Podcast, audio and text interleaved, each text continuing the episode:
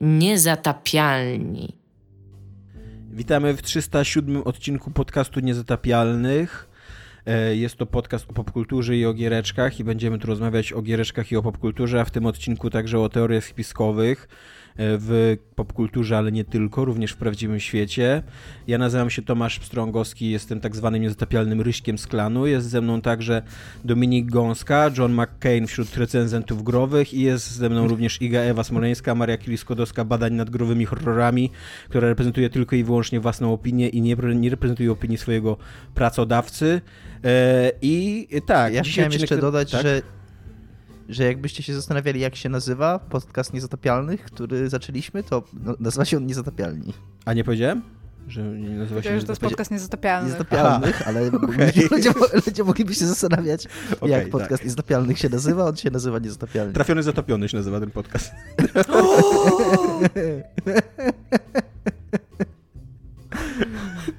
No to już mamy nazwę, no. Trafiony zatopiony odcinek pierwszy. E, tak, jakbyście się kiedyś zastanawiali, jaka logika stoi e, za e, nazewnictwem i numeracją naszych odcinków, to właśnie byliście świadkami procesu tutaj decyzyjnego i twórczego. Tak, e, będziemy dzisiaj odcinek tematyczny, ponieważ w giereczkach się niewiele wydarzyło, poza tym, że CD Projekt wypłaca sobie e, pierdyliard miliardów, e, w ogóle milionów ale o tym rozmawialiśmy trochę, a tak poza tym to nic, więc będziemy rozmawiać... Tak Wydarzyło się jeszcze to, że dzisiaj rano przeczytałem, że twórcy Red Strings Club wydają jakąś antologię swoich małych giereczek i wśród nich będzie nowa gra, nad którą pracują, a nowa gra, nad którą pracują jest karcianką. To nie jest... To nie Bardzo jest, to, to nie jest wydarzenie, tylko to jest skandal. No, a skandal nigdy jeszcze nie był Ale e, w ogóle to jest ciekawe, bo Red Strings Club też przecież powstał e, z jakby antologii ich małych giereczek. Oni mieli tam 3-4 projekty i je połączyli w jedną grę i no tak. dobudowali fabułę. Więc ciekawe, czy teraz z tego zrobią jedną grę, czy wydadzą je oddzielnie jako antologię właśnie tak. I w ogóle no, ciekawy no tego, pomysł na to... budowanie projektów mają. No. Zresztą jakieś małe, małe rzeczy z game jamów, nie? Tak. I robią z tego, z tego grę. E, no, ale zaczynamy od co jest grane. E, jako, że Dominik nie ma co jest grane, ponieważ ma pracę, a ja mam Resident Evil 7, którego Dominika bardzo śmiesz, e, cieszy i to chyba może, możemy zacząć o tym rozmawiać, co? Bo... Możemy. Znaczy ja tylko szybko powiem, że mam jeszcze Sentinele, w które gram tak. i o ale w których myślę, ja mam platynę, Dominik? To o to tak, chodzi? Ja też chcę mieć platynę, ale ja to myślę, że sobie pogadamy że pogadamy, wrócimy do Sentineli, jak je skończę i, i, i, i tak już o nich gadaliśmy, więc... Y, Gadaliśmy jakby, też o platynach, jak są ważne. Tak, tak. Że jeżeli będzie jakiś powód, żeby wrócić do Sentineli, to może opowiem, jak skończę. Tylko powiem jeszcze, a, powiem tylko szybką anegdotkę o Sentinelach, że mam wielką frajdę zrobienia takich y, no context screenshotów z tej gry. Jak to jest screenshot i ktoś mówi It is in fact you from the future albo This is a talking cat who's helping me to save the world, tak. albo It was nanomachines. It was nanomachines to jest w ogóle team przewodni tej gry ogólnie. No. Jest, jest taki bardzo łatwo, bardzo łatwo w grze zrobić taki screenshot, że jest jakiś jeden tekst i on jest taki po prostu over the top. Ja uwielbiam tak, ja uwielbiam to, że, że jedna z bardzo istotnych postaci w tej grze nazywa się BJ. I, e, i, i, są takie teksty. BJ stylu, Consider. Takie teksty stylu tam search for BJ.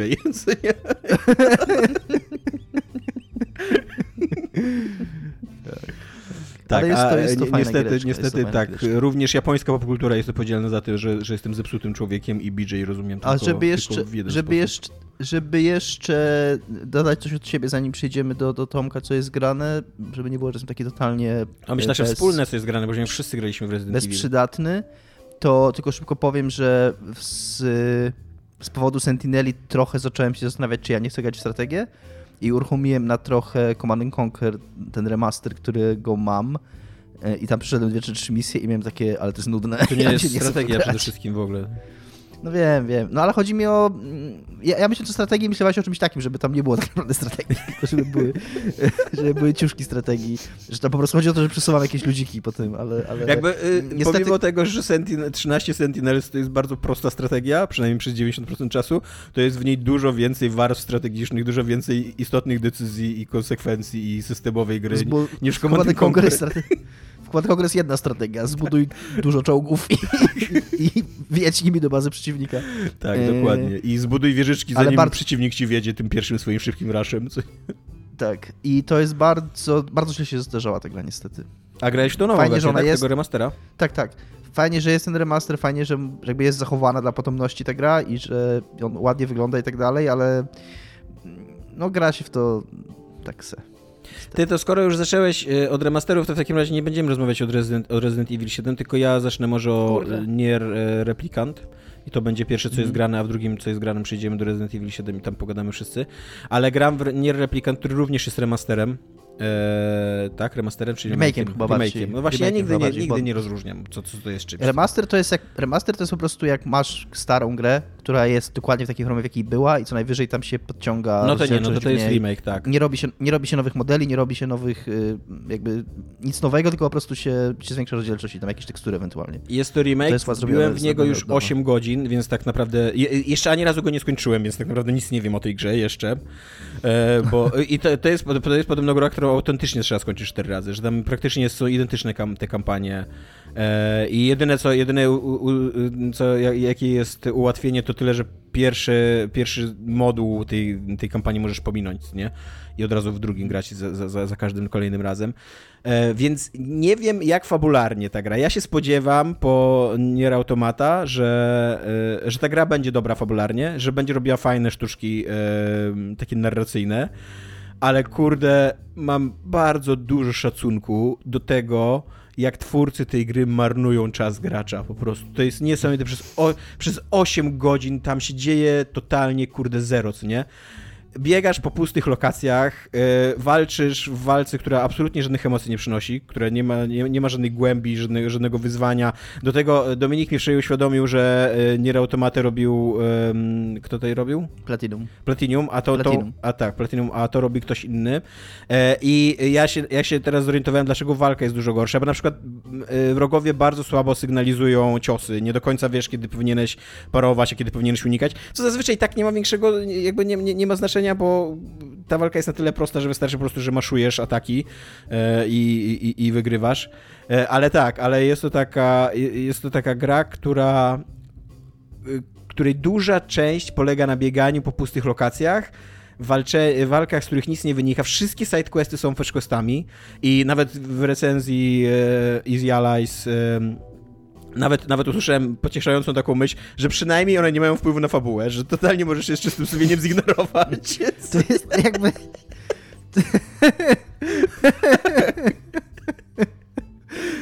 Questquesty są nudne gameplayowo, ale przynajmniej są też nudne fabularnie. Tak.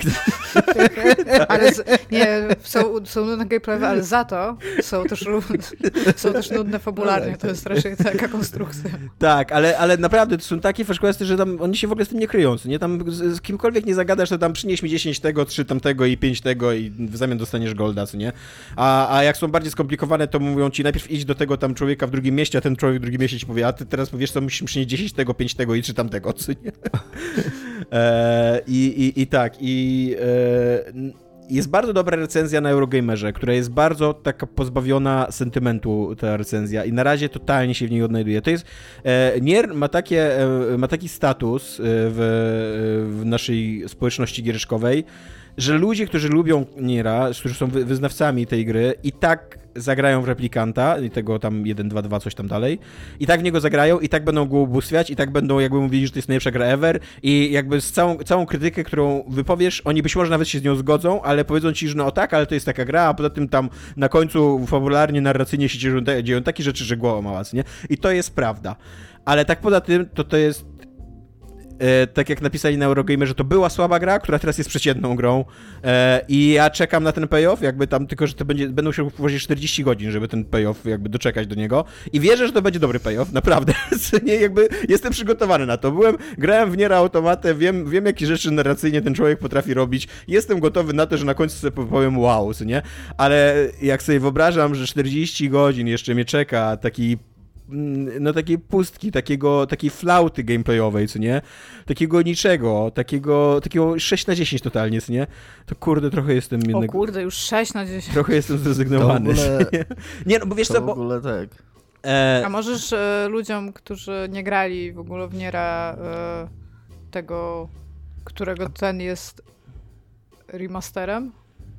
To, Tak? no, Remake'iem. Umówiliśmy się, że to jest remaster? Remake'iem, nie Wprowadzi- mówiliśmy, że to jest remake, remake. przepraszam, remake'u. Czy możesz ich wprowadzić w to, co się tam mniej więcej No dzieje? wiesz co, y, jest to gra, która jest jednocześnie e, beat'em upem i japońskim RPG. E, i- Czyli tak jak automata. Tak, tak, tak jak automata. Tylko automata mi się wydaje, że była bardziej postawiona na. bardziej stawiała na te elementy japońskiego RPG. Bardziej stawiała na jakieś levelowanie, tam dobieranie broni, Mhm. e, chodzenie na tych, do tych wszystkich sklepów, tam kupowanie rzeczy i tak dalej. Być może to się w tym replikancie tam jeszcze, jeszcze mocniej jakby rozwinie. Na razie tego prawie nie ma. Co? nie? Na razie to jest głównie taki, chodzisz i tam bitem upujesz. W ogóle e, e, jest cudowny, cudowny jest pierwszy quest, który tam główny bohater mówi, że idzie na polowanie. Co? Ja sobie myślę, okej, dobra, idziemy na polowanie. Wiecie, na czym polega polowanie w świecie nier, nierreplikant? Ja chcę wiedzieć. Wychodzisz z wioski, tam stoi owca. To jest naj, najbardziej niewinna w ogóle owca na świecie, bo po prostu stoi i, i patrzy na ciebie i się zastanawia, co zrobisz. A ty jesteś takim, takim chłopaczkiem, który ma tam 1,60 m wzrostu i nosi taki dwumetrowy miecz na plecach. I wyjmujesz, bierzesz ten miecz i po prostu szlachtujesz tą owcę tym mieczem. I, to, i później, Polowanie. później zbierasz z niego jakąś tam, jakieś mięso czy, czy, czy, czy sierść, nie jestem pewien co tam, nie pamiętam już dokładnie, czy wełnę. Zbierasz to i wracasz i byłem na polowaniu, bo co nie, tam do swojej siostry. Super, to, to tak nie wyglądają polowania, co nie, to jest rzeźnia. W ogóle polowanie na owce. Tak,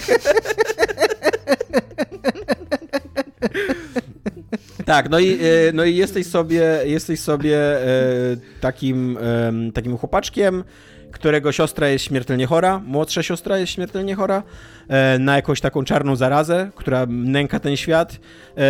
Ten świat to jest świat dalekiej przyszłości, tam ponad tysiąc lat przyszłości, jak nie więcej, który jest de facto utrzymany na takim naszym średniowiecznym poziomie, ale są jakieś takie artefakty technologiczne i bardzo dużo ruin, tylko że to nie wygląda dobrze, bo te mapy są strasznie puste i no, jak jak graliście już w Nier Automata, to wiecie, jak wyglądają te, te lokacje. No, one, one słabo wyglądają po prostu.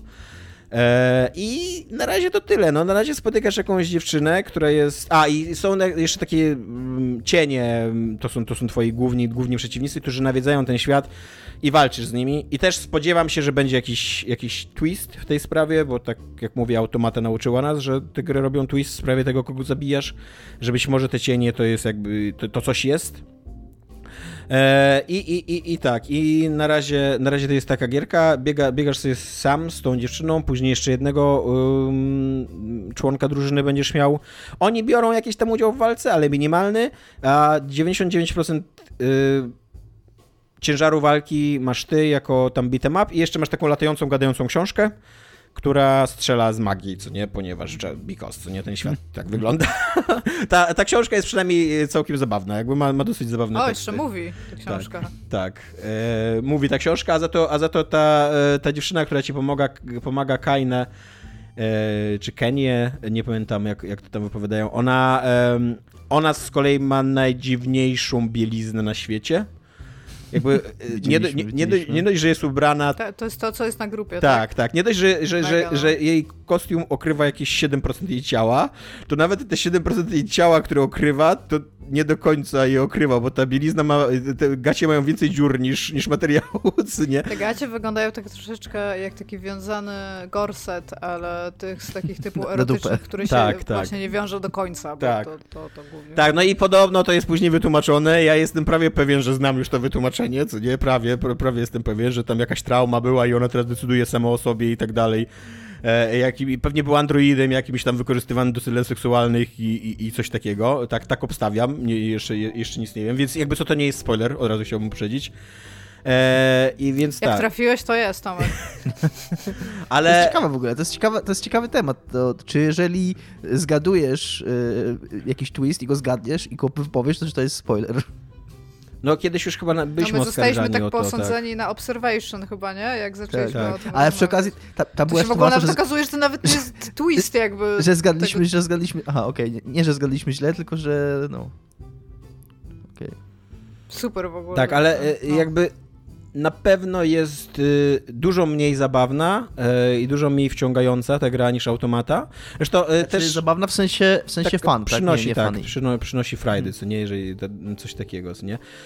Jest to gra dla mnie głównie o, nie wiem, o bieganiu po tej mapie, co nie? Bo tam cały czas w kółko biegasz w tej we co nie? Tam każdy, ka każdy quest to masz po prostu na drugim końcu i musisz przebiec przez takie pusty, pustą przestrzeń, na której czasem są jacyś wrogowie, ale oni są na tyle irytujący, że teraz to głównie ich omijam i, i, i angażuję się w walki. I na przykład ostatnio trafiłem do jakiegoś dungeonu, gdzie jedna z zagadek polegała na tym, że e, masz takie ograniczenia, że nie możesz, nie możesz szybko biegać, żeby ją rozwiązać, tylko musisz tak normalnym chodem, co nie?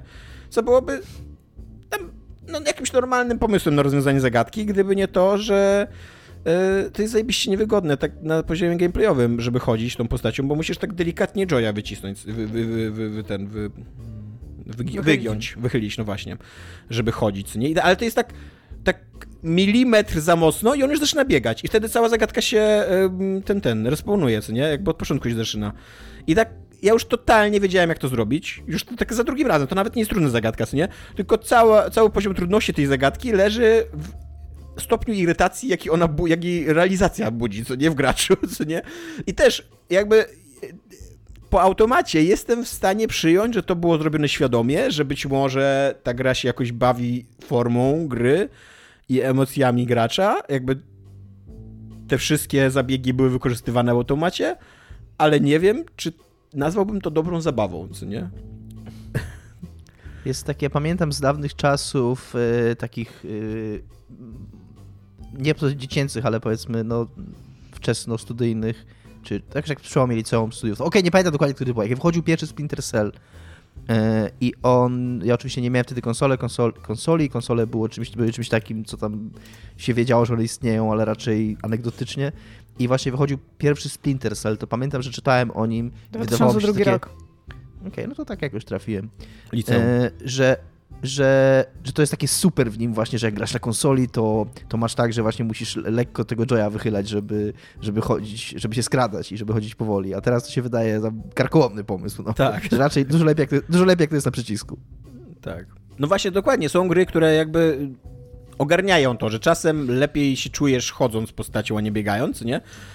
A są gry, które tak po prostu to casualowo traktują. A tutaj oni to traktują casualowo, ale z drugiej strony chcieliby, żebyś zwrócił na to uwagę, co nie? A, i to jest tak jak, oczywiście, tak jak e, też Automata, to e, Nier się bardzo bawi konwencją, e, ten, ten replikant się bardzo bawi swoją konwencją, głównie robi to poprzez zabawy z ustawieniem kamery, że to jest czasem gra taka z widokiem perspektywy trzeciej osoby, czasem 2,5D platformówka, e, czasem jest to w ogóle taki e, hack and slash izometryczny w stylu Diablo, I to jest, to jest ciekawe, tylko e, na przykład w momencie, kiedy to jest platformówka, to ta gra w ogóle nie jest przystosowana do bycia platformówką. Jakby tam się fatalnie skacze, w ogóle jest zupełnie nieprecyzyjne sterowanie i naprawdę jakby to są, to są proste rzeczy, które ci nie wychodzą i nie, nie budzi to w tobie żadnego takiego zacięcia, jak, jak dobra platformówka robi, tylko budzi to w tobie czystą frustrację, że kurde, ta gra nie powinna ode mnie tego wymagać po prostu, bo nie ma dopracowanej tej mechaniki.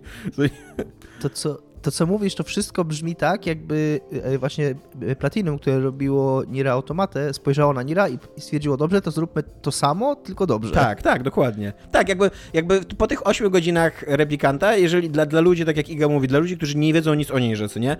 Weźcie, e, zagrajcie w automaty. To jest dużo, dużo lepsza gra, dużo, dużo lepszy Nir. I, i tak jak mówię, replikant najprawdopodobniej dla mnie będzie grą bronioną i pamiętaną i taką hołubioną przez fanów. I ja rozumiem, skąd to się bierze, co nie? Na, na, naprawdę rozumiem, skąd są te emocje i tak dalej. Ale y, jak się przymknie oczy na, na, ten, na, ten, na tą taką magię otaczającą ten tytuł, na tą całą legendę i tak dalej, to to nie jest po prostu wybitnie dobra gra. Bo tak na, na najbardziej podstawowym poziomie to jest przeciętniak. No, to tyle, tak? E, no. Słyszeliście, jak Cult Following e, Niera właśnie zapłakał razem? Znaczy, e, bo tak jak mówię, bardzo mi się podoba ta recenzja na Eurogamerze, bo ja zazwyczaj lubię takie recenzje, które są tak pisane od serca, takie są, wiesz, potoczyste i, i, i, widać, że tam ktoś się wciągnął i tak dalej. A to jest jakby przeciwieństwo tej recenzji. To jest taka na, na zimno, bardzo profesjonalnie napisana recenzja, bardzo kompetentny tekst, taki w stylu, co działa, co nie działa w tej grze, mało, mało tam jest emocji, uczuć. Widać, że jakby autorka tej recenzji się nie zakochała w tej grze, nie? Ale to bardzo pozwala y, jakby jej naświetlić to, jaka ta gra jest w rzeczywistości. I ona tam pisze na końcu, że jeżeli ko kochasz Niry, to najprawdopodobniej już i tak kupiłeś tą grę i ta recenzja cię w ogóle nie, nie, nie, jakby nie przekona, w ogóle nie szukasz tutaj jakby opinii, która, który, mm, czy ją kupić, czy nie. Y, I, więc, więc tak, baw się dobrze, jakby super, jakby nie mam nic przeciwko temu, co nie? No. Dobra, nagadałem się, e, więc teraz rzucę wam pytanie i wy będziecie odpowiadać, e, ponieważ rozmawiamy Okej. o teoriach spiskowych, więc jakie są wasze ulubione teorie spiskowe? E, Jedna ulubiona taka z prawdziwego życia, jedna ulubiona, bo naprawdę działa na waszą wyobraźnię i tak naprawdę lubicie historię o tym, a druga ulubiona, bo jest tak głupia, że zabawna i budzi w was śmiech i radość. Iga, najpierw, bo Dominik trochę mówił o Nirze, a ty nic nie mówiłaś. Go. Bo ja ładnie słuchałam. Czasami jest taka, jest taka bardzo mądra chińska przypowieść o tym, że był pan, który e, grał pięknie na lirze i był taki pan, który go zawsze pięknie słuchał. I kiedy ten tak pięknie grał na lirze, to tamten, jak go słuchał, to mówił, o teraz e, widzę, kiedy słońce zachodzi nad e, polami ryżu i widzę, jak woda przelewa się po wodospadzie w rzece i opowiadał o tym. I w pewnym momencie ten pan, który pięknie słuchał, umarł. Więc ten pan, który e, grał pięknie na, na instrumencie, postanowił wyrwać z niego struny, w sensie ściągnąć i je zakopać, bo powiedział, że nie ma już dla kogo grać. Jest to trochę głupie, aczkolwiek wiem, że, że jestem potrzebna czasami, żeby słuchać i być. Dobrze, Tomaszu. A wiemy, że jesteś pierwsze to- świetna w byciu. Jakby... Tak, ogólnie to jest. Wy się śmiejecie, ale kiedyś to będzie bardzo potrzebne. Dobrze, e, słuchajcie, bo jest tak. E, Tomek to jest bardzo fajny temat. To, ten, to, ten temat wymyślił Tomek. To jest e, w ogóle temat, który po prostu sprawił, że mój dzień był super, bo tylko momentu, kiedy otworzyłem dzisiaj oczy, to rozmawiam, czytam i chłonę teorie konspiracyjne. O, ja jeszcze bardzo... ci przerwę w ogóle na początku, bo ja wybrałem ten temat po to, żeby w ogóle zacząć od tego, żeby powiedzieć ludziom, że szczepienia są już w miarę dostępne w Polsce, idźcie się zaszczepcie i nie słuchajcie żadnych teorii spiskowych. I Tak, tyle. można Jesteśmy, jeżeli, jeżeli jesteście fanem filmu science fiction, a chyba wszyscy w miarę z- jakby z naszych słuchaczy i z jakby naszego kręgu tematycznego są w jakiejś, w jakiejś mierze e, fanami twórczości w science fiction, to my jesteśmy w filmie katastroficznym, jesteśmy w tym momencie, kiedy as- asteroid zmierza do Ziemi, ale naukowcy właśnie powiedzieli, mamy rozwiązanie, wiemy gdzie wysłać tą nuklearkę, żeby rozwalić Tak. asteroidę i teraz, teraz waszym zadaniem jest e, uwierzyć tym naukowcom i wysłać tą nuklearkę.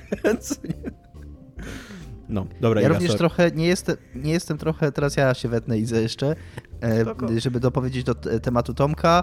Są różne szczepionki, którymi można się szczepić.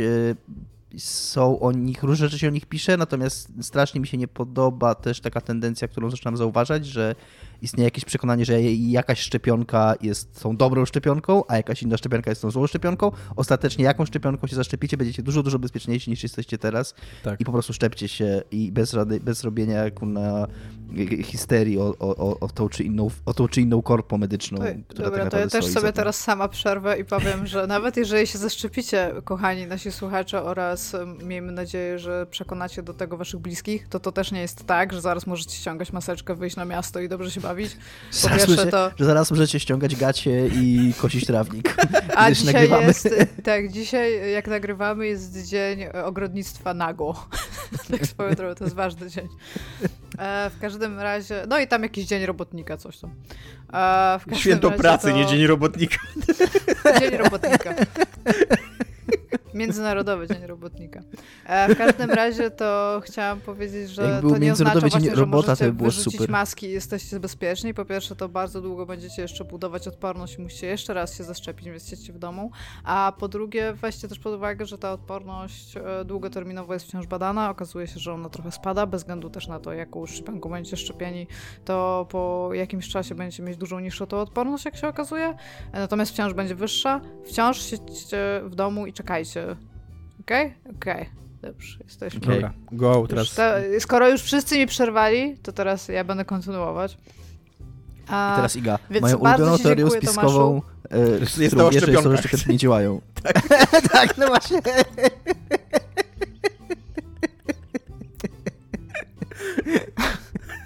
assholes. No dajesz. dajesz. Więc ogólnie taką, e, bo, bo to ja, ja mam, może tak, ja mam dosyć długi, długą historię związaną z e, conspiracy theories, z teoriami spiskowymi, które wynika z faktu tego, że jak jeszcze mieszkałam w Trójmieście, to bardzo, bardzo dużo moich znajomych e, bardzo mocno uznawało to za zabawne. Znikało przykład, w tajemniczych E, okolicznościach. Tak, znikało, no. To mieliśmy na przykład takiego, znaczy ciągle mamy takiego znajomego, co jak się do niego przychodziło, to u niego zawsze, on miał taki telewizor i tam zawsze leciały zapętlone YouTubki z ludźmi, e, w sensie e, tymi płaskoziemcami, którzy tłumaczyli, czemu Ziemia jest płaska i tam po prostu to leciało i to YouTube już wpadał w taką coraz głębszą dziurę tego i po prostu wy, wyszukiwał następne firmy i leciało dalej. E, więc jakby ja już nie mam czegoś takiego, że ja uznaję za super zabawne, bo to się troszeczkę skończyło. Natomiast może zacznę od tego, że taka, która działa najbardziej na moją wyobraźnię, to jest jakby najbliżej, jeżeli bym miała to sklasyfikować, to są tak zwani Illuminati.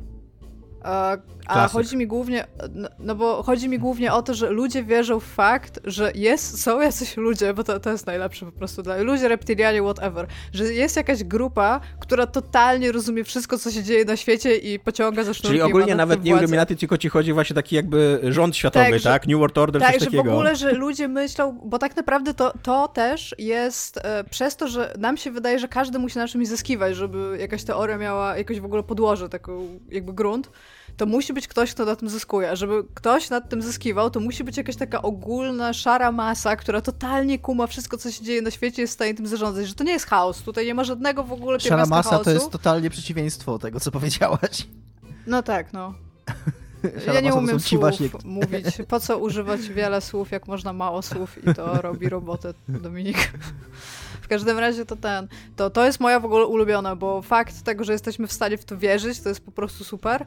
A mówiąc tutaj o Illuminati, ja musiałam w ogóle powiedzieć, że ci pierwotni Illuminati, to jest trochę, to, to, to też dzisiaj czytając w ogóle dotarłam do tego, oni w ogóle mieli w swoich założeniach, bo to było stowarzyszenie założone w Bawarii, oni chcieli, żeby ludzie przestali wierzyć w bzdury. To było jedno z założeń w ogóle Illuminati i więc tam po prostu tak, mega, to, to, to mega ogóle, dobrze im poszło. To jest w ogóle charakterystyczne chyba dla bardzo wielu takich teorii spiskowych, że właśnie one mówią ci, że to jest, że nie wiesz w, w, w kłamstwa, to jest prawda i tam tak, później tak, idzie tak, jakieś tak, totalne tak, tak, szaleństwo dalej. Tak, tylko że w ogóle fakt tego, że my Illuminati uważamy jako takie właśnie y, trochę y, takie pojęcie jakby obrazujące bardzo wiele różnych jakby grup, które mogą być inaczej jakby tam uznawane, ale ogólnie za jakąś taką grupę trzymającą władzę nad wszystkim, nad światem i nad, nad przyszłością i w ogóle wiedzącą wszystko, co się dzieje. Ba bardzo, bardzo, bardzo to działa na moją wyobraźnię, bo jakby w ogóle fakt tego, że jesteśmy w stanie w to uwierzyć i temu ufać, już czyni z nas takich takich ludzi, którymi da się w jakiś sposób ja w ogóle. Ja w ogóle uwielbiam, w ogóle uwielbiam, uwielbiam właśnie takie wszystkie teorie o New World Order i tak dalej, bo to by musiała być bardzo liczna grupa ludzi o bardzo skomplikowanej strukturze i jednocześnie super zajebiście zdyscyplinowana jakby, co nie? Bo jakby tak, tak, historia... No, tak w założeniu tak jest, Tak, nie? historia udowadnia nam, że bardzo dużo bardzo skomplikowanych spisków się nie powiodło ze względu na, na właśnie na brak takiego zdyscyplinowania, jakąś zupełną, zupełną, zupełną pierdołę i tak dalej, co nie? Jakby no, nie albo... byłoby Watergate, gdyby, gdyby ludzie, którzy się tam wkradli do tego, do tej, do tych, do tej siedziby demokratów nie, nie używali ratarek, co nie? Po prostu nie zostali zauważani z drugiej strony, z drugiej strony tego um, um, placu, czy jak tam, co nie?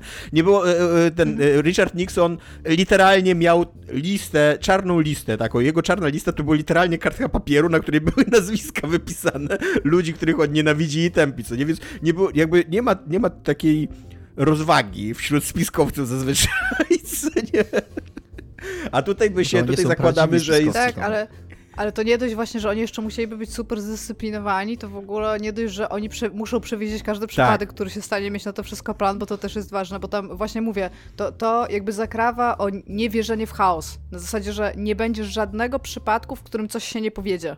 Także to oni są po prostu grupą idealną, która ogóle, ma wszystko przewidziane, nie? Przecież w ogóle, w ogóle jakby to jest taka chyba najbardziej ogólnie przyjmowana jakby ogólnie przyjmowane uzasadnienie, skąd się biorą teorie spiskowe, to jest właśnie taka potrzeba uporządkowania chaosu. Tak.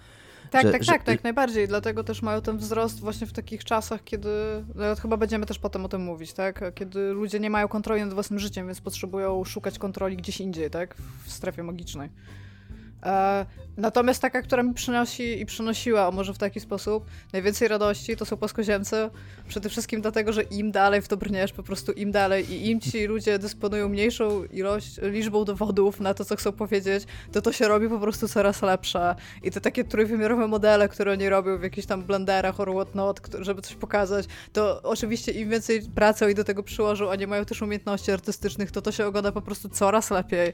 I siedzisz i tego słuchasz i ci ludzie, którzy tam się wkradają z poziomicą do samolotów i tam nie wiadomo co robią. No po prostu to, są, to, są, to, to jest taki e, gift that keeps on giving po prostu. No, siedzisz i im jesteś głębiej w tym, tym to jest po prostu lepsze. I ja mam, ja mam szczerą nadzieję, że ludzie w końcu uwierzą, że ta Ziemia jest płaska, bo starają, staramy się, ci ludzie starają się to udowodnić od jakiegoś XVII wieku. Ci ludzie mieli oficjalne gazety. Ci ludzie centralnie, kurde, w kolportażu mogli kupować ich rzeczy. Ci ludzie e, mieli debaty, w których było jury złożone z normalnych ludzi, którzy często w ogóle i bardzo, bardzo często byli like, dobra, przekonajcie nas, Ziemia jest płaska i to było jakby oficjalnie postanowione, że teraz Ziemia jest płaska. To jest po prostu, to, to, to jest coraz lepsze, nie? Im, naprawdę, im głębiej się w to wchodzi i historycznie, i na YouTubkach, i w ogóle patrząc na te ich argumenty i sobie otwierając, nie wiem, książki fizyczne i astronomiczne, po prostu wszystko jest, kurde, coraz, jest, jest, im głębiej, coraz lepiej jest, no.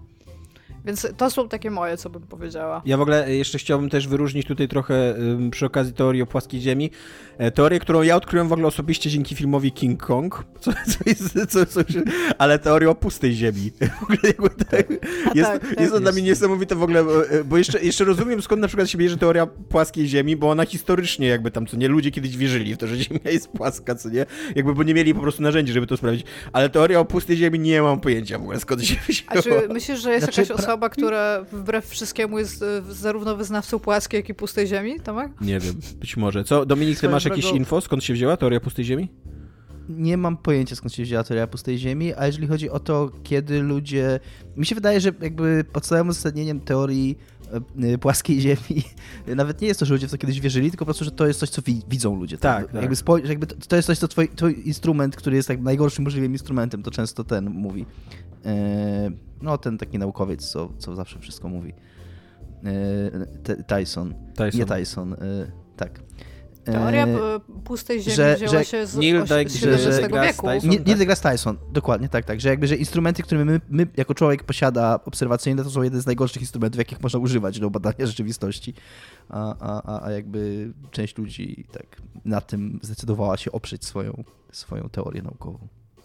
Dobra, Dominik, to teraz skoro już masz głos, to e, twoja Ja mam, twoja tak, teoria. ja mam trochę z innej, ja trochę do in, z innej strony podszedłem zupełnie do tego tematu bo przeglądałem, oczywiście znam i różne teorie spiskowe i tak jak Iga spędziłem wczoraj wieczorem dużo czasu na scrollowaniu Wikipedii i, i tam czytaniu różnych rzeczy, o jak których super wiedziałem. to był czas, Dominik. O Tomek których wiedziałem, o których Tomek nie wiedziałem. zrobiłeś nam dzień, nie? Przypomniałem sobie, przypomniałem sobie wspaniałej teorii, tylko to wiem, że to jest jedna z ulubionych teorii spiskowych Owsianego, naszego przyjaciela, który jest wielkim fanem teorii spiskowych, z tego co pamiętam, przynajmniej był kiedyś.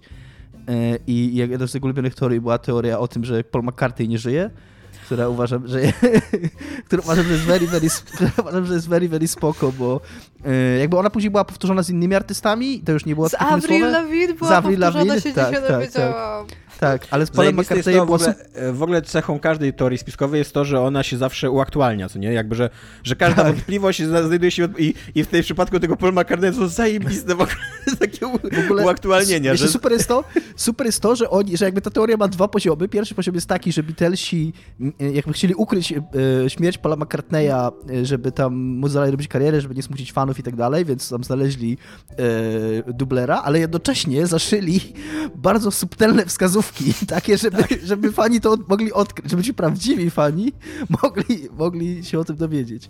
Więc, więc to uważam za taką naprawdę, jeszcze przy okazji, jak to się, jakby, że dużo jest takich teorii, czy tam jakiś artysta, czy ktoś, kto umarł, jednak żyje, a, a jakby, jakby to odwrócenie tego i powiedzenie, że ktoś, kto żyje, jednak umarł, wydaje mi się naprawdę, naprawdę fajne. Ale to, to tak bardziej na marginesie, że jakby nie chcę podkradać owsianemu jego, jego ulubionej teorii, więc ja potrzebujemy tego inaczej i ja chciałem wspomnieć o egzegezie Filipa Kadika, o której mówiliśmy jakiś czas temu, znaczy jakby nawiązywaliśmy do niej, mówiąc, że Imperium nigdy się nie rozpadło w naszym odcinku rzymskim, który, który prowadziliśmy. I Philip K. Pod koniec swojego życia miał takie przeżycie mistyczne, które e, e, polegało na tym, że jakieś różowe światło go oślepiło i jednym z elementów tego przeżycia było to, że on we śnie usłyszał e, o jakiejś chorobie swojego syna, niezdiagnozowanej. I po czym udał się do lekarza i tam lekarze go badali kilka razy, nic nie znaleźli i w końcu dzięki temu jego objawieniu znaleźli tą chorobę i go uleczyli. Nie wiem na ile to jest prawda, bo próbowałem szukać źródła tej informacji i wydaje mi się, że jedynym źródłem tej informacji jest Filip K. Dick, sam osobiście. E, ale no w związku z tym przeżyciem, to przeżycie go męczyło do końca życia i on zapisał 9000 stron czegoś, co nazywał właśnie egzegezą, w której próbował uzasadnić. I tam, co się dzieje w tym, e, jakby, on to jeszcze później w książkach do tego nawiązywał. Walis jest najsłynniejszą książką, ale tam cała trylogia była, w którą się, którą się próbuje uporać z tym swoim przeżyciem i w którym próbuje je uzasadnić.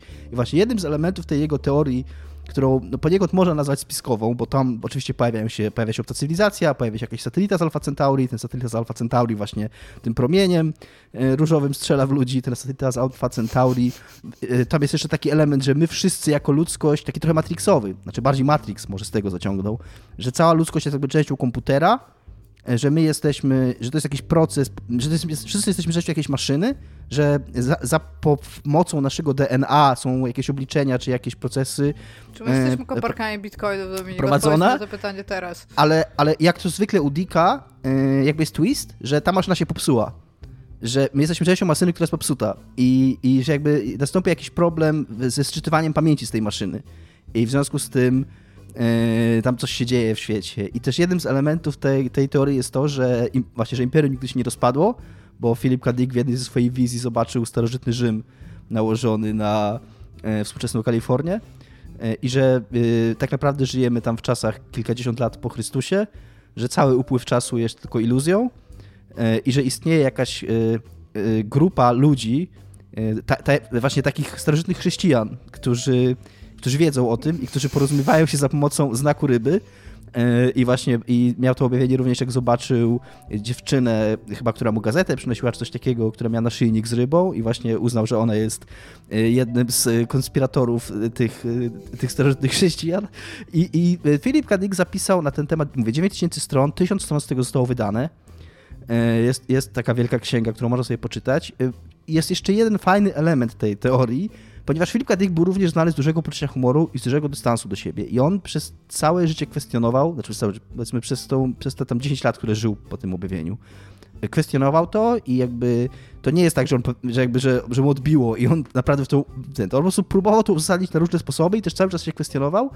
I czytałem, jak, jak o tym czytałem, to, to, to pojawiła się taka sugestia, że on próbował, że być może on próbował zrobić w stylu Rona, jak się nazywał ten L. Ron Hubbard, inny mhm. pisarz science fiction, który założył kult, że być może Dick po prostu próbował założyć własny kult religijny y, w podobnym stylu jak, jak Scientolodzy. Także no jest to coś, co jakby daje mi dużo radości te, tego, tego jak, jak sobie myślę o całej tym, jakby całej złożoności tego konceptu. Jak powiedziałeś o tym, Dominik, to mam honorable mention jeszcze teorii spiskowych, o której dowiedziałam. Ja w ogóle o tym nie wiedziałam. Tomek mi dzisiaj o tym powiedział, Tomek 2 w sensie, że jest cała grupa ludzi, która wierzy w fakt tak zwanych tam jakichś fantomowych wieków i że średniowiecze, przynajmniej jego tak, część, nie istniała, tylko po prostu dopisaliśmy to, żeby, żeby było tam starożytność i to, to właśnie rozwinięcie Imperium Rzymskiego był renesans, ale pomiędzy tym musieliśmy wsadzić wieki średnie i po prostu fakt, że wymyśliliśmy wieki średnie. Y, a moja z kolei, a z kolei moja teoria, która działa mi na wyobraźnię, w którą wierzę, to jest teoria, która działa mi na wyobraźnię, w którą wierzę, ponieważ jest prawdziwa. Y, jest o, jakiś czas temu polecano nam na, y, na grupie taki kanał popularno-naukowy Veritasium, który również jeszcze raz chciałem wszystkim polecić, bo jest fenomenalny faktycznie, tam świetną robotę robi pan. I on miał jakiś czas temu materiał, niedawno, który oglądałem, o czymś takim, co się nazywało Fibius Cartel w ogóle ma super nazwę, od razu w ogóle nie, w ogóle nie złowrogą. I to jest taka organizacja założona w 25 roku w Genewie przez największych producentów żarówek. 0025? E, tak. Nie, nie tak, 0025. Tak. 1900, 1925. Osram Philips, Tungsram, e, Osram. General Electric. Iga, dobrze, że jesteś. I z tego, co on... I tak jak on przedstawiał, ten, ten autor tego tego tak, tak. kanału, tą całą sprawę, to on to przedstawiał, że to był generalnie, jak żarówki powstały, to żarówki działały dużo, dużo dłużej, pierwsze żarówki niż teraz. Tam do, nawet, on mówi, że nawet do 10 tysięcy godzin potrafiła, że tam e, w tym swoim materiale na przykład pokazuje żarówkę z 20 roku, która faktycznie świeci bardzo słabo, więc to też jest jeden z powodów, ale z, z 20 roku, która ciągle świeci. Jest w jakiejś remizie w Stanach, tam jako taki eksponat postawiona i ona od 80 myślałam, lat... Że, wszyscy, że ona tam po prostu 100 lat świeci i wszyscy wpadają tam w tę w tą taką rurę strażacką.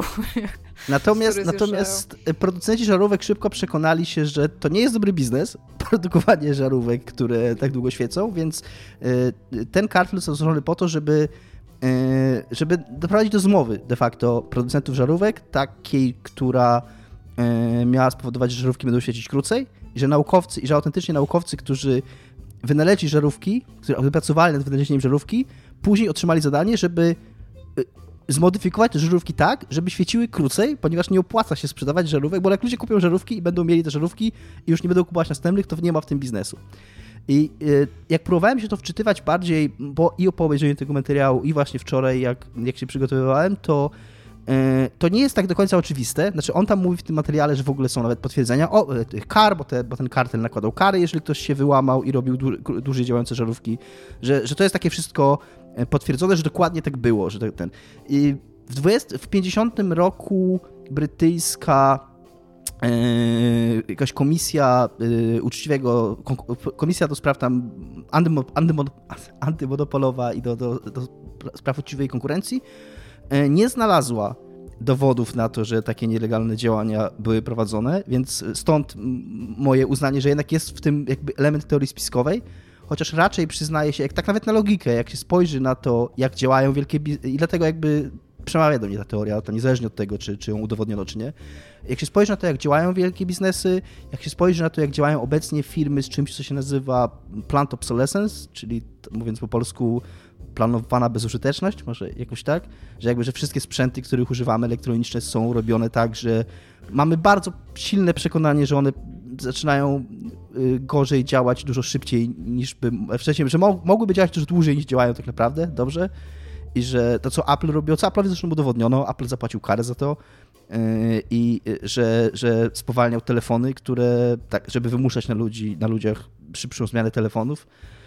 Więc z tego powodu jakby to jest coś, co wierzę, bo, bo tutaj autentycznie jakby wierzę w to, że wielki biznes y, y, się broni przed, y, przed właśnie regulacjami antymonopolowymi i że tego typu układy są na porządku dziennym, tak samo jak wierzę w to, że markety się umawiają między sobą y, co do cen, co do jakichś tam specjalnych promocji, żeby sobie wzajemnie nie szkodzić.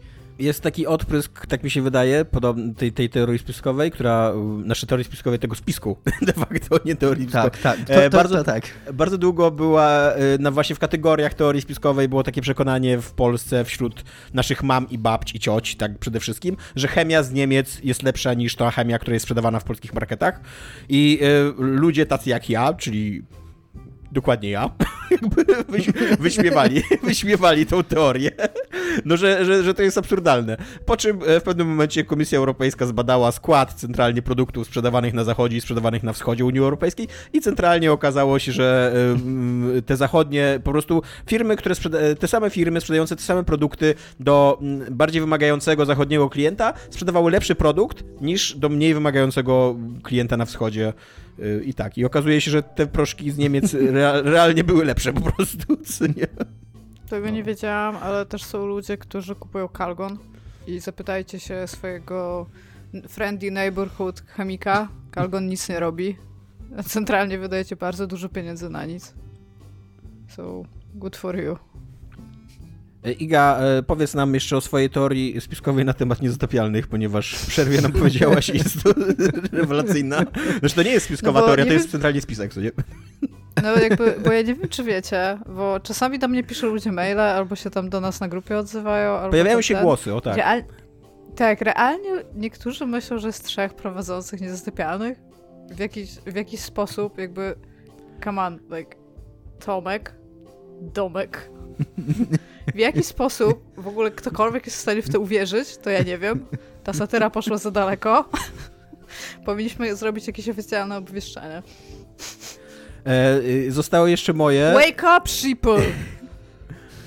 Zostały jeszcze moje e, teorie. Ja tu już krótko powiem, bo w sumie e, jakby y, jedną mam taką, którą Iga trochę już wyjaśniła, dlaczego jest głupia, e, tylko inną ja, bo ja mam y, tą, tą taką właśnie tak, tą, która mnie śmieszy i ze względu na stopień swojego skomplikowania i stopień skoordynacji, którego wymaga, to jest teoria o marksizmie kulturowym i jest e, jakby bardzo konkretna te, podteoria w tej teorii to jest długi marsz przez instytucje tak zwany. Czyli, że w latach 60., w latach 60. chyba nawet powstała, powstała taka praca, taki artykuł o tym, że, e, że to, co musi zrobić lewica, żeby wygrać jakby wojnę kulturową, to jest właśnie długi marsz przez instytucje, czyli że zacząć um, wysyłać swoich ludzi do instytucji państwowych, naukowych i tak dalej, żeby oni tam po prostu od podstaw robili E, kariery i marksizm. I tak, robili, robili marksizm dokładnie i przechylali, przechylali, przechylali świat w kierunku lewicy i tak dalej, i tak dalej. I jakby wiara w to, że lewaki to jest jakaś zorganizowana grupa ludzi, która karnie i z dyscypliną pewnego dnia dostała rozgaz od góry, od partii. Idziecie teraz do kiepsko opłacanych prac na uniwersytetach, w urzędach i tam będziecie robili krecią robotę i będziecie tam, tam się będzie teraz właśnie dział marksizm, nie? Wy tam będziecie robić tak krok po kroczku, będziecie robić lewicowość, co nie? Jest, jest dla mnie, e, jest dla mnie urocza. Jakby Tomek, do, dobra robota, dostaniesz pochwałę w nowym newsletterze. tak, można... Widzę to, jak dostajesz ten e, Tak, tak, dokładnie. Ja, ja to mówię, bo dostałem taki, taki przykaz z partii, żeby tutaj wyśmiać publicznie tą teorię, co nie? Jakby... E, e, bardzo łatwo, e, jeżeli nawet jest taki przechył lewicowy albo marksistowski, nie, znaczy marksistowski to bym go na pewno w ogóle nie nazwał, bo ludzie, którzy używają przymiotnika marksistowski zazwyczaj nie mają pojęcia, o czym Marx pisał. I za, zapominają również o tym, że Marx pisał o tym y, y, wiele dekad zanim powstał komunizm, jak pisał o, o komunizmie, co nie? Ale jakby... Tak, no. no. Nie, no bo chciałam powiedzieć, że bardzo wielu ludzi, którzy wypowiadają się na temat Marksa, co byłam świadkiem tego na studiach, mieliśmy kiedyś taki egzamin, na którym jedno z pytań to było po prostu na, na kulturoznawstwie, w jakim języku pisał Marx. I jak się domyślacie, 70% ludzi napisało, że po rosyjsku. A w jednym z, tak. ze wstępów do, do manifestu komunistycznego, który napisał Engels, sam pisze w tym wstępie o tym, że o ile Marx już nie żyje, to jego komunizm nie może zostać zapomniany, bo nie ma go i ludzie przestali to śledzić, a powinno to być i istnieć i nie możemy pozwolić tak wielkiemu człowiekowi jakby, e, żeby taka piękna myśl po prostu szczezła, więc on się nawet tego nie doczekał w jakikolwiek sposób. Tak, tak. No i, i, i być może nawet, zwłaszcza jakby uniwersytety są mają jakiś taki przechył ideologiczny w lewo. Ja bym powiedział jako lewak, bym powiedział, że po prostu lewicowe teorie społeczne, zwłaszcza społeczne e, i, i polityczne mają więcej sensu i są po prostu bardziej e, atrakcyjne i bardziej przyszłościowe i bardziej odpowiadają na ducha czasu niż, e, niż prawicowe rozumiem, że prawica może to inaczej argumentować, ale wiara, ale mówię, wiara w to, że to jest zorganizowany, zdyscyplinowany ruch na całym świecie, który właśnie taki długi marsz, długą, zaplanowaną na dekady strategię, w ogóle przechyłu takiego um, e, całego, całego dyskursu społecznego, żeby tak powoli, krok po kroku, co nie zdobywać tą przewagę, no to jest absurd. Z, ale to jeszcze w ogóle z, musiałoby być umieście, takie umieście, co? Tak, tak. Umieśćcie trzech lewaków w jednym pokoju i rzućcie między nich e, złamany e, kij do bilardowy i wyjdzie tylko jeden z tego pokoju, jakby po 20 minutach. A co dopiero zorganizować taką, taką, ta, taką jazdę. A, I to jest, to jest ta, która mi śmieszy, teoria spiskowa, a ta, która, e, w którą nie wierzę, ale odnajduje ona miejsce w moim serduszku i czasem łapię się na tym, że trochę zbyt przekonująco dla mnie brzmi. To jest teoria zabójstwa JFK. E, zamachu na JFK-a. Nie, już ustaliliśmy w tym podcaście, że jego głowa po prostu tak zrobiła. Tak, tak. Znaczy, e, ja, ja, ma, ja, mam, ja mam to nieszczęście, że będąc bardzo młody, będąc bardzo młody obejrzałem film Olivera Stona JFK, który jest... Bardzo lubię ten film, no. Znaczy, który, bardzo lubię. E, który jest rewelacyjnym filmem, ale robi tak. bardzo złą robotę właśnie przekonywania ludzi, którzy mają wątpliwości do tego, że światem rządzi spisek.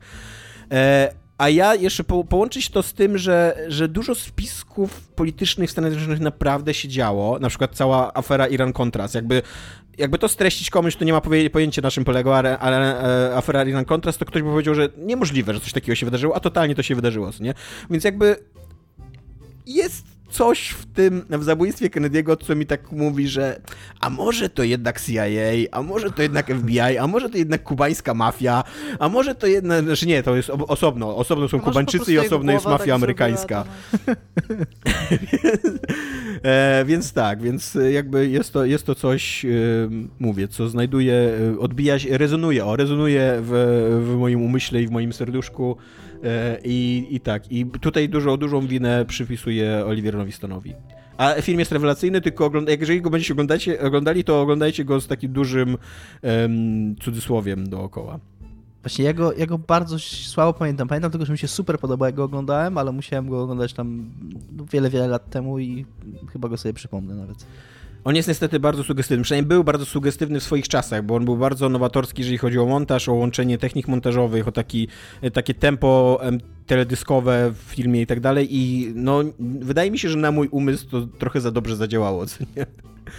Ja mam pytanie historyczne, mhm. bo teraz zastanawiam się, czy sobie to wymyśliłam, czy to było naprawdę. Po, po zabójstwie Kennedy'ego była y, egzekucja, która była w telewizji, nie? Nie, nie, po zabójstwie. Znaczy nie? była, ale to, to nie jest egzekucja, ty mówisz o czymś innym. Po zabójstwie Kennedy'ego zabito też zabójcę Kennedy'ego. E, A, okay. no, ale to było w telewizji Tak, tak. I on wychodził, on wychodził okay. z budynku, był dookoła niego było pełno policji, pełno dziennikarzy i tak dalej. I on się nazywa chyba Ruby, ten człowiek, który go zabił, wybiegł po prostu z tłumu, wyciągnął pistolet i go zastrzelił. No i najprawdopodobniej był jakiś to taki akt ym, desperacji, jakiś, no nie wiem, jakiejś takiej zemsty, co nie, na, na zabójcę prezydenta, ale być może coś się za tym kryje więcej. Jakby, okay. są, e, e, są dowody na ten temat. No. Czy są na YouTubie? Tak, Tomek? Czy tak. dowody są na YouTubie? Znaczy, o właśnie, to, to jest bardzo dobre porównanie. Oliver Stone nakręcił totalnie spiskowy, YouTubeowy filmik w czasach, kiedy nie było jeszcze w ogóle YouTube'a, co nie? To jest, e, tak, taki jest JFK i Olivera Stone'a, moim zdaniem, co nie? E, Iga, co jest grane u ciebie tymczasem? A u mnie, znaczy u mnie było dużo grane Wasteland 3, o którym nie będę mówić i im dalej w las, tym więcej bugów ogólnie, Tomek, więc tak jak się pytałeś, nie, to nie jest tak, że ona jest grywalna na 100% jakby. E, ja mam tutaj w sumie, y, korzystając z tego, że z tobą rozmawiam, od razu zadam ci pytanie, jakby te AI tam, bo pewnie pamiętasz mhm. mniej więcej ich znaczy, zachowanie, to one są rozmawiasz o sobie z Tomkiem, a ze mną nie, ponieważ ja, jak już ustaliliśmy, nie istnieje, tak? tak. Nie przez przypadek, nie przez przypadek zazwyczaj, kiedy ty mówisz, ja siedzę cicho, a zazwyczaj, kiedy ty mówisz, ja siedzę cicho. No. No, w każdym razie to... E, ja, ja, rozumiem, że to jest postapokaliptyczny świat pełen wirusów napisany w taki sposób, żeby był śmieszny. I tam walczę z jakimś, kurde, gangiem postapokaliptycznych clownów w tym momencie. Ja rozumiem, że oni mają być szaleni, shit, ale to AI jest takie głupie, czy oni się tak zachowują?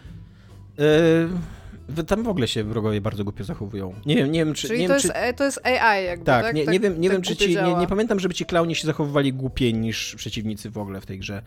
Ale możliwe, że masz tam Dobra. jakieś. Tak. Ja, ja miałem całe walki takie, że tam po prostu na przykład strzelałem do ludzi, a oni nic nie robili z tym, albo nie wiedzieli, jak się zachować zupełnie, co nie?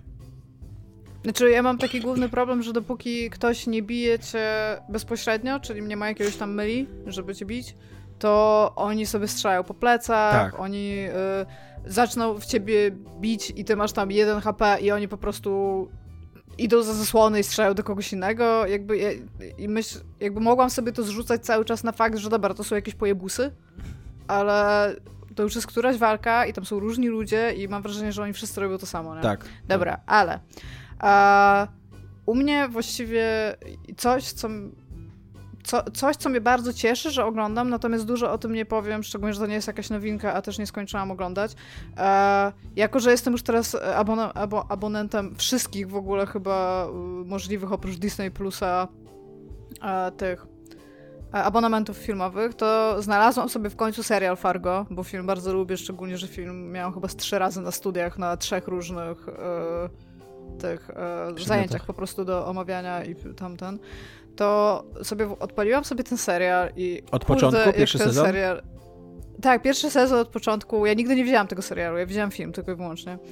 Więc jakby to jest po prostu jakiś, kurde, lek na, na handrę, depresję i tam cokolwiek. Ja po prostu siedzę, to oglądam i wszystko jest super i jest mega mi się Powiem ci jeszcze więcej, chyba na czwartym odcinku. Drugi sezon jest, y, pierwszy sezon jest bardzo dobry, drugi sezon jest rewelacyjny, uwielbiam w ogóle drugi sezon, jest zajebisty. Okej, na trzeci- Ja, ja, ja, Trzeciego nie skończyłem, a tak teraz czwarty kupiona. podobno znowu jest zajebisty. No, ma, mam zamiar po prostu oglądać to as fuck. To jest, to jest jeszcze w ogóle jeden z takich seriali, te odcinki są długie, nie? Bo tam chyba z godzinę trwają. Ja, ja w ogóle tego nie zauważam. Ja te, ja te cztery odcinki to tak obejrzałam no prawie jeden po drugim, czyli tam na cztery godziny i po prostu tak wow, chcę oglądać dalej, a nie, jest tam północ czy cokolwiek, no to sobie nie pooglądam. Mega mi się podoba. A, więc oglądałam to, no ale tak jak oprócz tego, że jest rewelacyjny, to tutaj super dużo nie powiem. E, ale zaczęłam sobie słuchać takiej książki. Myślałam, że dosłucham jej do końca e, przed tym podcastem, no ale tam zostało mi chyba z 30 minut. Natomiast jestem w stanie już coś o niej powiedzieć. Książka nazywa się Co wyście myślały? Jest to e, taki reportaż dwóch kobiet, zaraz powiem jak się nazywają, Aleksandra Zbroja i Agnieszka Pajączkowska. Z tego co rozumiem, przynajmniej jedna z nich, a chyba obie są... E, jak się nazywa osoba, jakby skończyły kulturoznawstwo. Jak się nazywa ktoś? kto Kulturoznawczyni?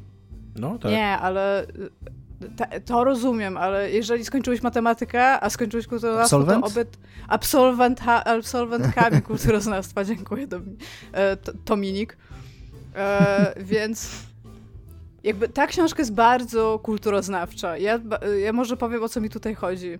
E, Kiedyś na, jak, jak studiowałam dwa kierunki studiów rów, równocześnie, to byłam na Wydziale Historycznym i Filologicznym i na Wydziale Historycznym miałam napisać pracę roczną, no i napisałam i e, pani mi tam napisała, że to jest bardzo dobra praca, ale ona jest bardzo kulturoznawcza, co chodziło, że jest mało konkretna, jest tam mało przypisów, jest mało dat, jest taka do przeczytania bardzo dobra, natomiast czy ona jest jakąś taką I pracą bardziej historyczną? Nie, nie jest. publicystycznym niż naukowym Taka stylem. bardzo publicystyczna, tak. Słyszałem tak. to również o swoim No i- doktoracie. I, I w ogóle też, co mi się bardzo podobało, to jakby ja napisałam tę pracę jeszcze raz, wtedy i tak już stuprocentowo historycznie i dostałam, bo, t- bo t, to, ten pierwszy komentarz, że ona jest taka bardzo kulturoznawcza, on nie był w jakikolwiek sposób jakby jakościowy. Nie, nie było powiedziane, że to jest zła praca w jakikolwiek sposób. Ale jak, jak napisałam ją tak super historycznie, to, to dostałam komentarz, no w końcu dobra praca. Jakby... Ale dobra, powiedz o czym jest ta książka może- w ogóle. No właśnie, bo o to mi. Książka jest e, o tym, że obie te panie postanowiły, i teraz to jest metodologia jakby badawcza, którą uznały. One chcą zbadać e, to, jaka jest kobieta we współczesnej wsi. Wybrały Mazowsze, jako że Mazowsze jest bardzo, e, e, województwo mazowieckie w tym momencie, jest takim bardzo dziwnym tworem, bo ono kulturowo nie jest Mazowszem jakby, tam są bardzo wiele rejonów z różnych innych części jakby historycznych e, naszego kraju, gdzie były zupełnie inne jednostki kulturowe, takie zupełnie inne w cudzysłowie plemiona i społeczności, które teraz pod taki jeden e, jakby e, w jeden nawias zostały wzięte, nazwane mazowieckim. Pomimo tego, że to są zupełnie inni, inni, inni ludzie. Oni są dookoła Warszawy, w, jakby no to jest to takie naj, najważniejszy jakby ośrodek taki kulturowo-miastowy to jest Warszawa, jakby nie patrzeć stolica, bardzo wielkie miasto.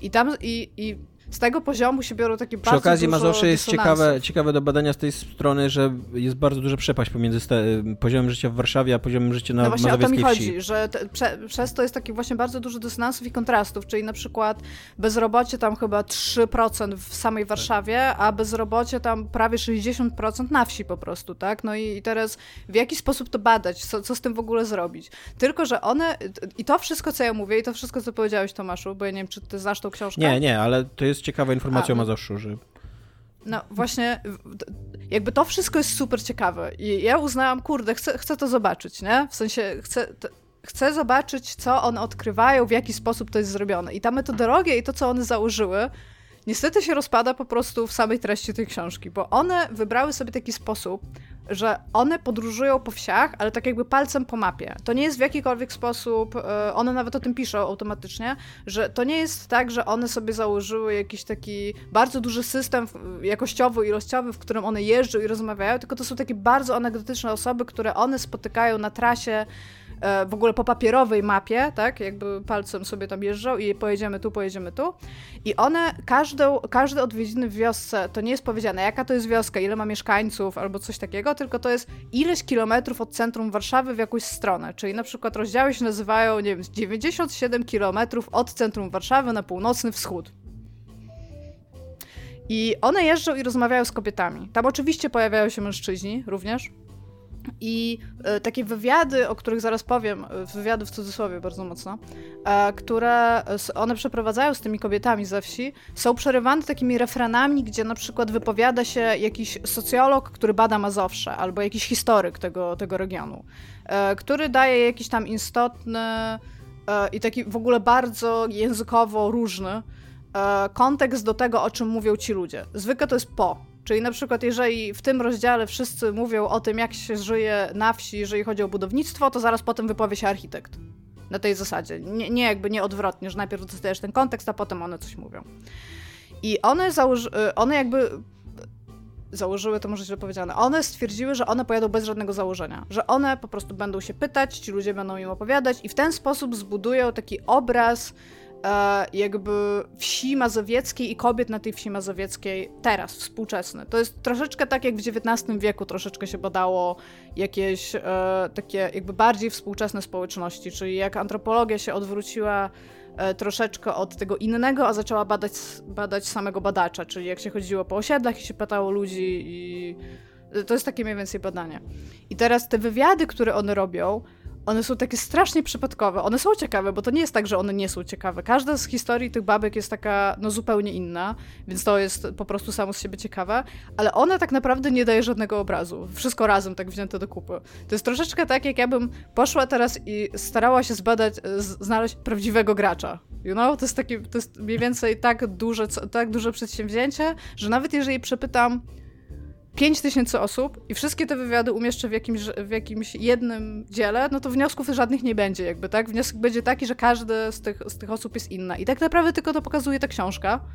Ja, ona, jak się jej słucha, to tam ma chyba z 7 godzin, więc oczywiście niektóre rzeczy są szalenie ciekawe, bo się, ja jako mieszczuch, ja, ja, nie mam nikogo na wsi, e, się dowiedziałam trochę rzeczy, ale też przy okazji jest tam taki trochę wątek biograficzny, Tomek, co cię może zainteresować, bo obie te babki mają swoje powody, do zaczęcia pracy w ten sposób. I jedna z nich bardzo jakby chciałaby na wieś, może tak powiem, że jakby marzy, tak romantycznie marzy o wsi jako, jako taki mieszczuch.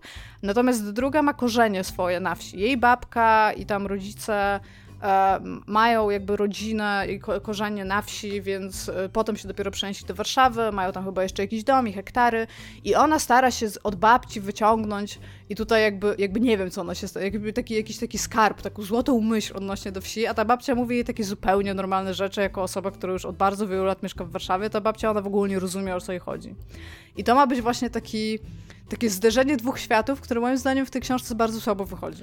Jest... I to nie jest książka, którą jestem w stanie polecić, bo ona ma super założenia i byłabym, chciałabym przeczytać to, co ta książka jakby w cudzysłowie obiecuje, natomiast ona zupełnie taka nie jest. E, jest, a propos, powiem taką anegdotkę, która pewnie w ogóle nie jest powiązana z tym, co mówisz, ale a propos właśnie szukania jakiejś takiej, takiej odpowiedzi na życie na wsi, co nie? Jakby takiej, żeby, nie wiem, że tam życie jest prostsze, łatwiejsze, że tam jest jakaś taka prawda ukryta i tak dalej bo tak mniej więcej zrozumiałem to, co ta druga autorka tak próbuje zrobić y, w no, kontekście tak, swojej wrażenie, babci. że to jest to, co ona chce. No. To jest taki bardzo znany artysta komiksowy Tadeusz Baranowski, e, autor na przykład Podróży z Smokiem Diplodokiem.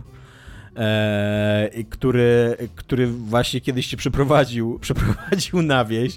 Właśnie też i, i on, on jest dzisiaj bardzo schorowany, ale jeszcze jeździ po imprezach, znaczy jeździł dopóki nie było pandemii.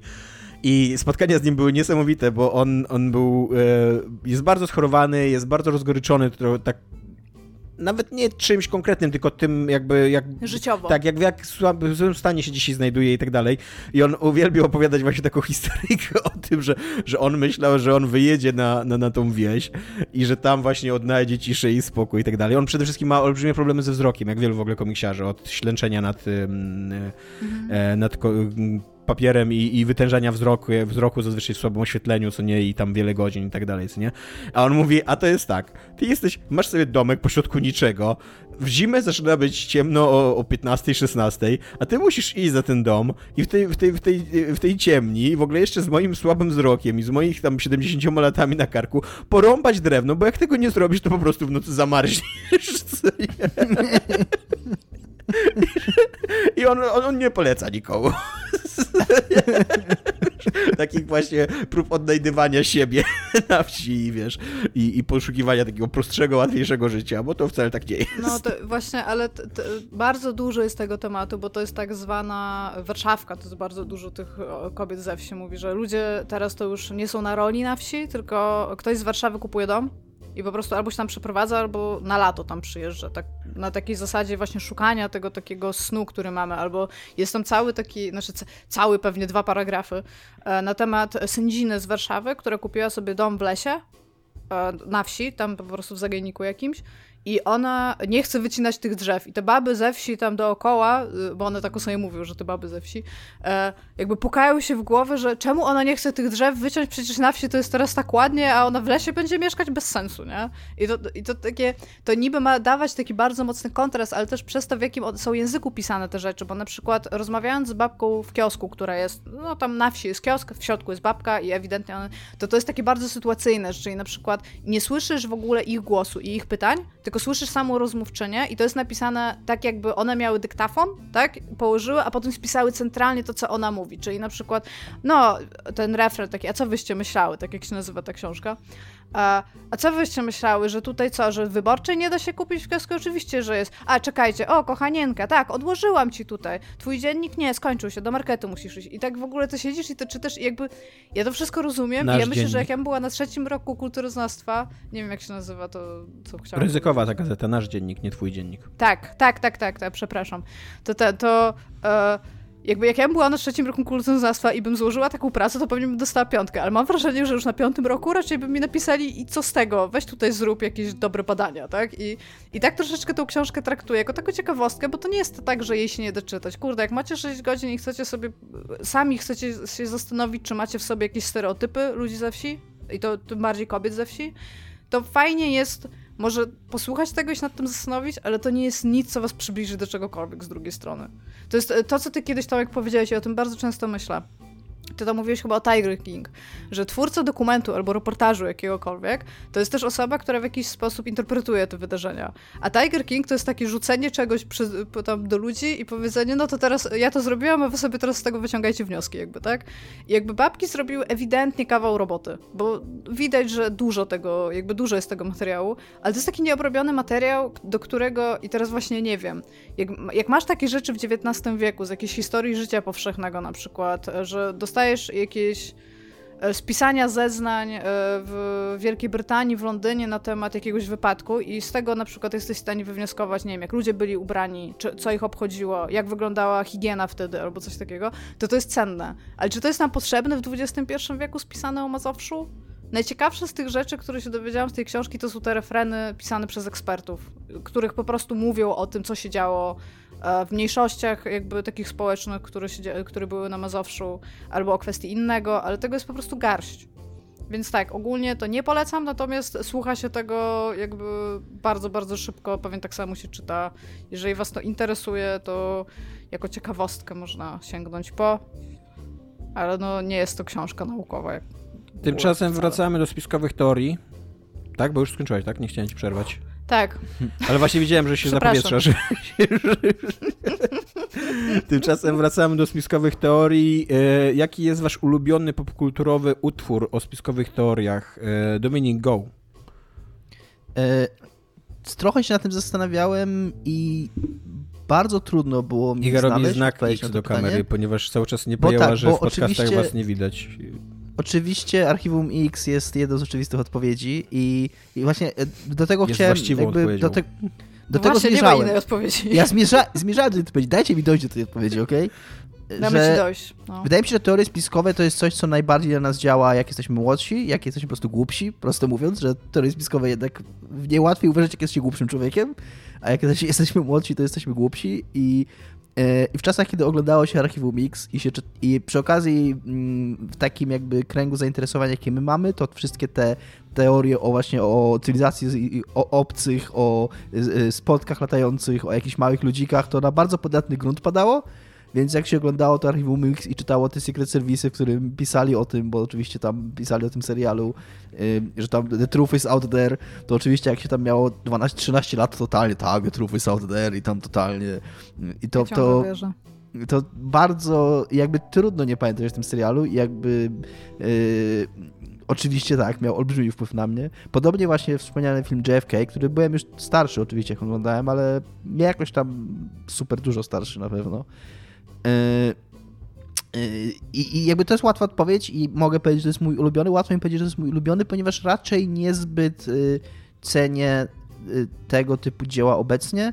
Raczej, raczej ich nie konsumuję. Jeszcze inną taką oczywistą odpowiedzią jest Deus Ex pierwszy, który pamiętam, że kiedyś go krytykowałem za to, bo jest bardzo przekonujący materiał Errant Signal, w którym on rozkłada tę grę i jakby argumentuje, że ona była szkodliwa, że właśnie mamy kolejne pytanie o to, jak popkultura jakby negatywnie wpływają te teorie spiskowe w popkulturze na ludzi i że właśnie oglądany dziś Deus Ex jakby traci tą swoją jak, traci tą swoją pastiszowość, że on był ewidentnie pastiszem y, y, y, dzieł, y, takich właśnie archiwum Mix, czy, czy takich y, mm, teorii spiskowych. A to jest ciekawe, bo wydaje mi się, że tutaj trochę na rzeczy ma warsztat twórców, którzy się biorą za to, bo y, tak jak mówisz Deus Ex był pastiszem, ale ludzie nie do końca wyłapują, że jest pastiszem.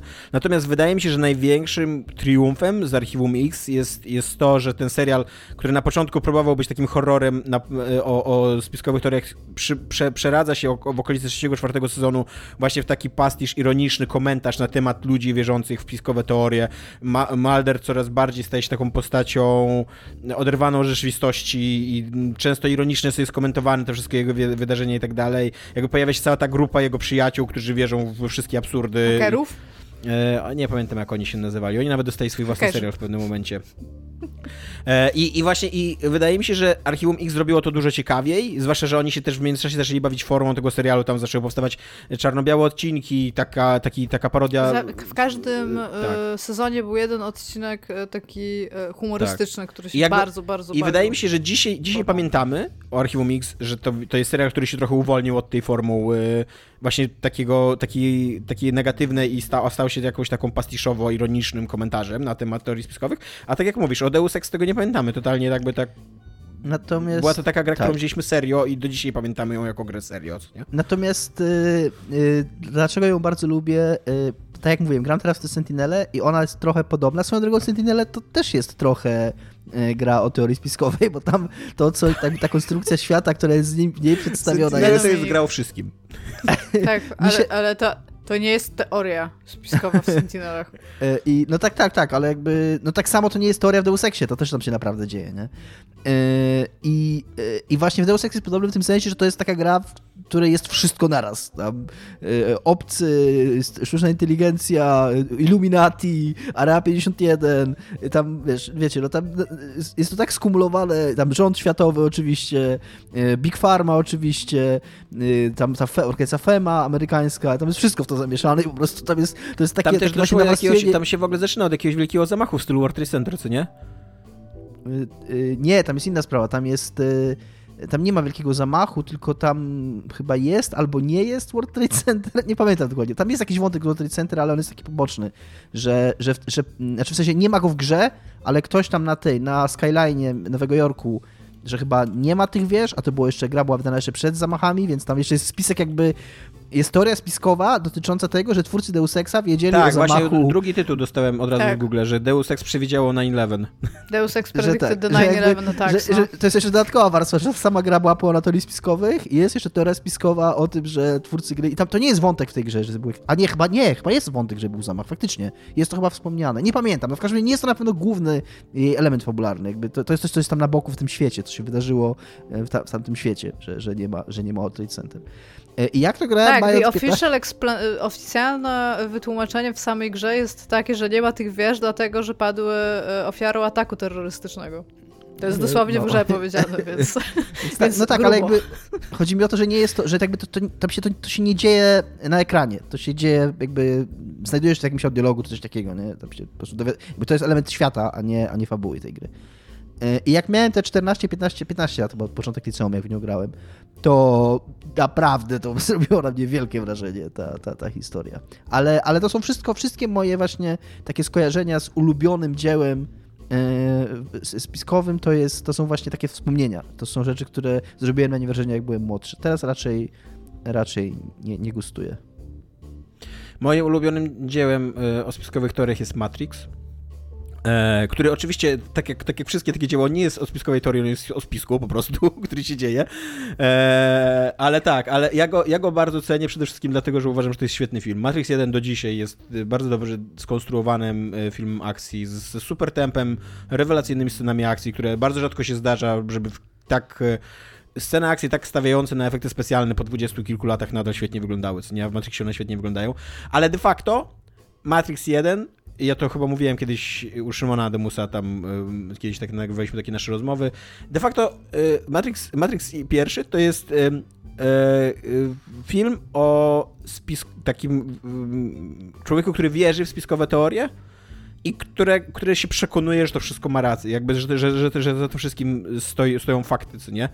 I e, on jest takim, on jest takim mm, samotnym wilkiem wręcz, takim właśnie człowiekiem, który przejrzał na oczy, że on nawet nie wie, co jest nie tak z rzeczywistością, ale, wie, ale czuje, że coś jest nie tak, że to, że to życie, e, w jego życie, które tam jego zdaniem nic nie znaczy, to tam chodzenie do korporacji i robienie jakiejś korporacyjnej roboty, że to nie może być wszystko i że jest jakiś, jest jakiś błąd rzeczywistości, coś, że czeka na niego coś więcej. I to, wydaje mi się, że to jest bardzo często paliwo właśnie dla ludzi wierzących w spiskowe teorie, że z jednej strony, z jednej strony oni chcą, tak jak Dominik mówił, uporządkować swój świat, jakby nadać sens temu chaosowi, który się dzieje dookoła nas, zwłaszcza jeżeli im bardziej ten chaos narasta, ale z drugiej strony też chcą się poczuć wyjątkowi, chcą czuć, że oni wiedzą coś więcej, że oni przejrzeli na oczy i że właśnie takim takim człowiekiem totalnie jest Neo, nie? I y, jeszcze y, uważam, co jest profetyczne w ogóle w tym filmie, to to, jak siostry Wachowski y, przewidziały wpływ internetu, kultury internetowej, bo Neo totalnie jest takim kolesiem, który gdzieś tam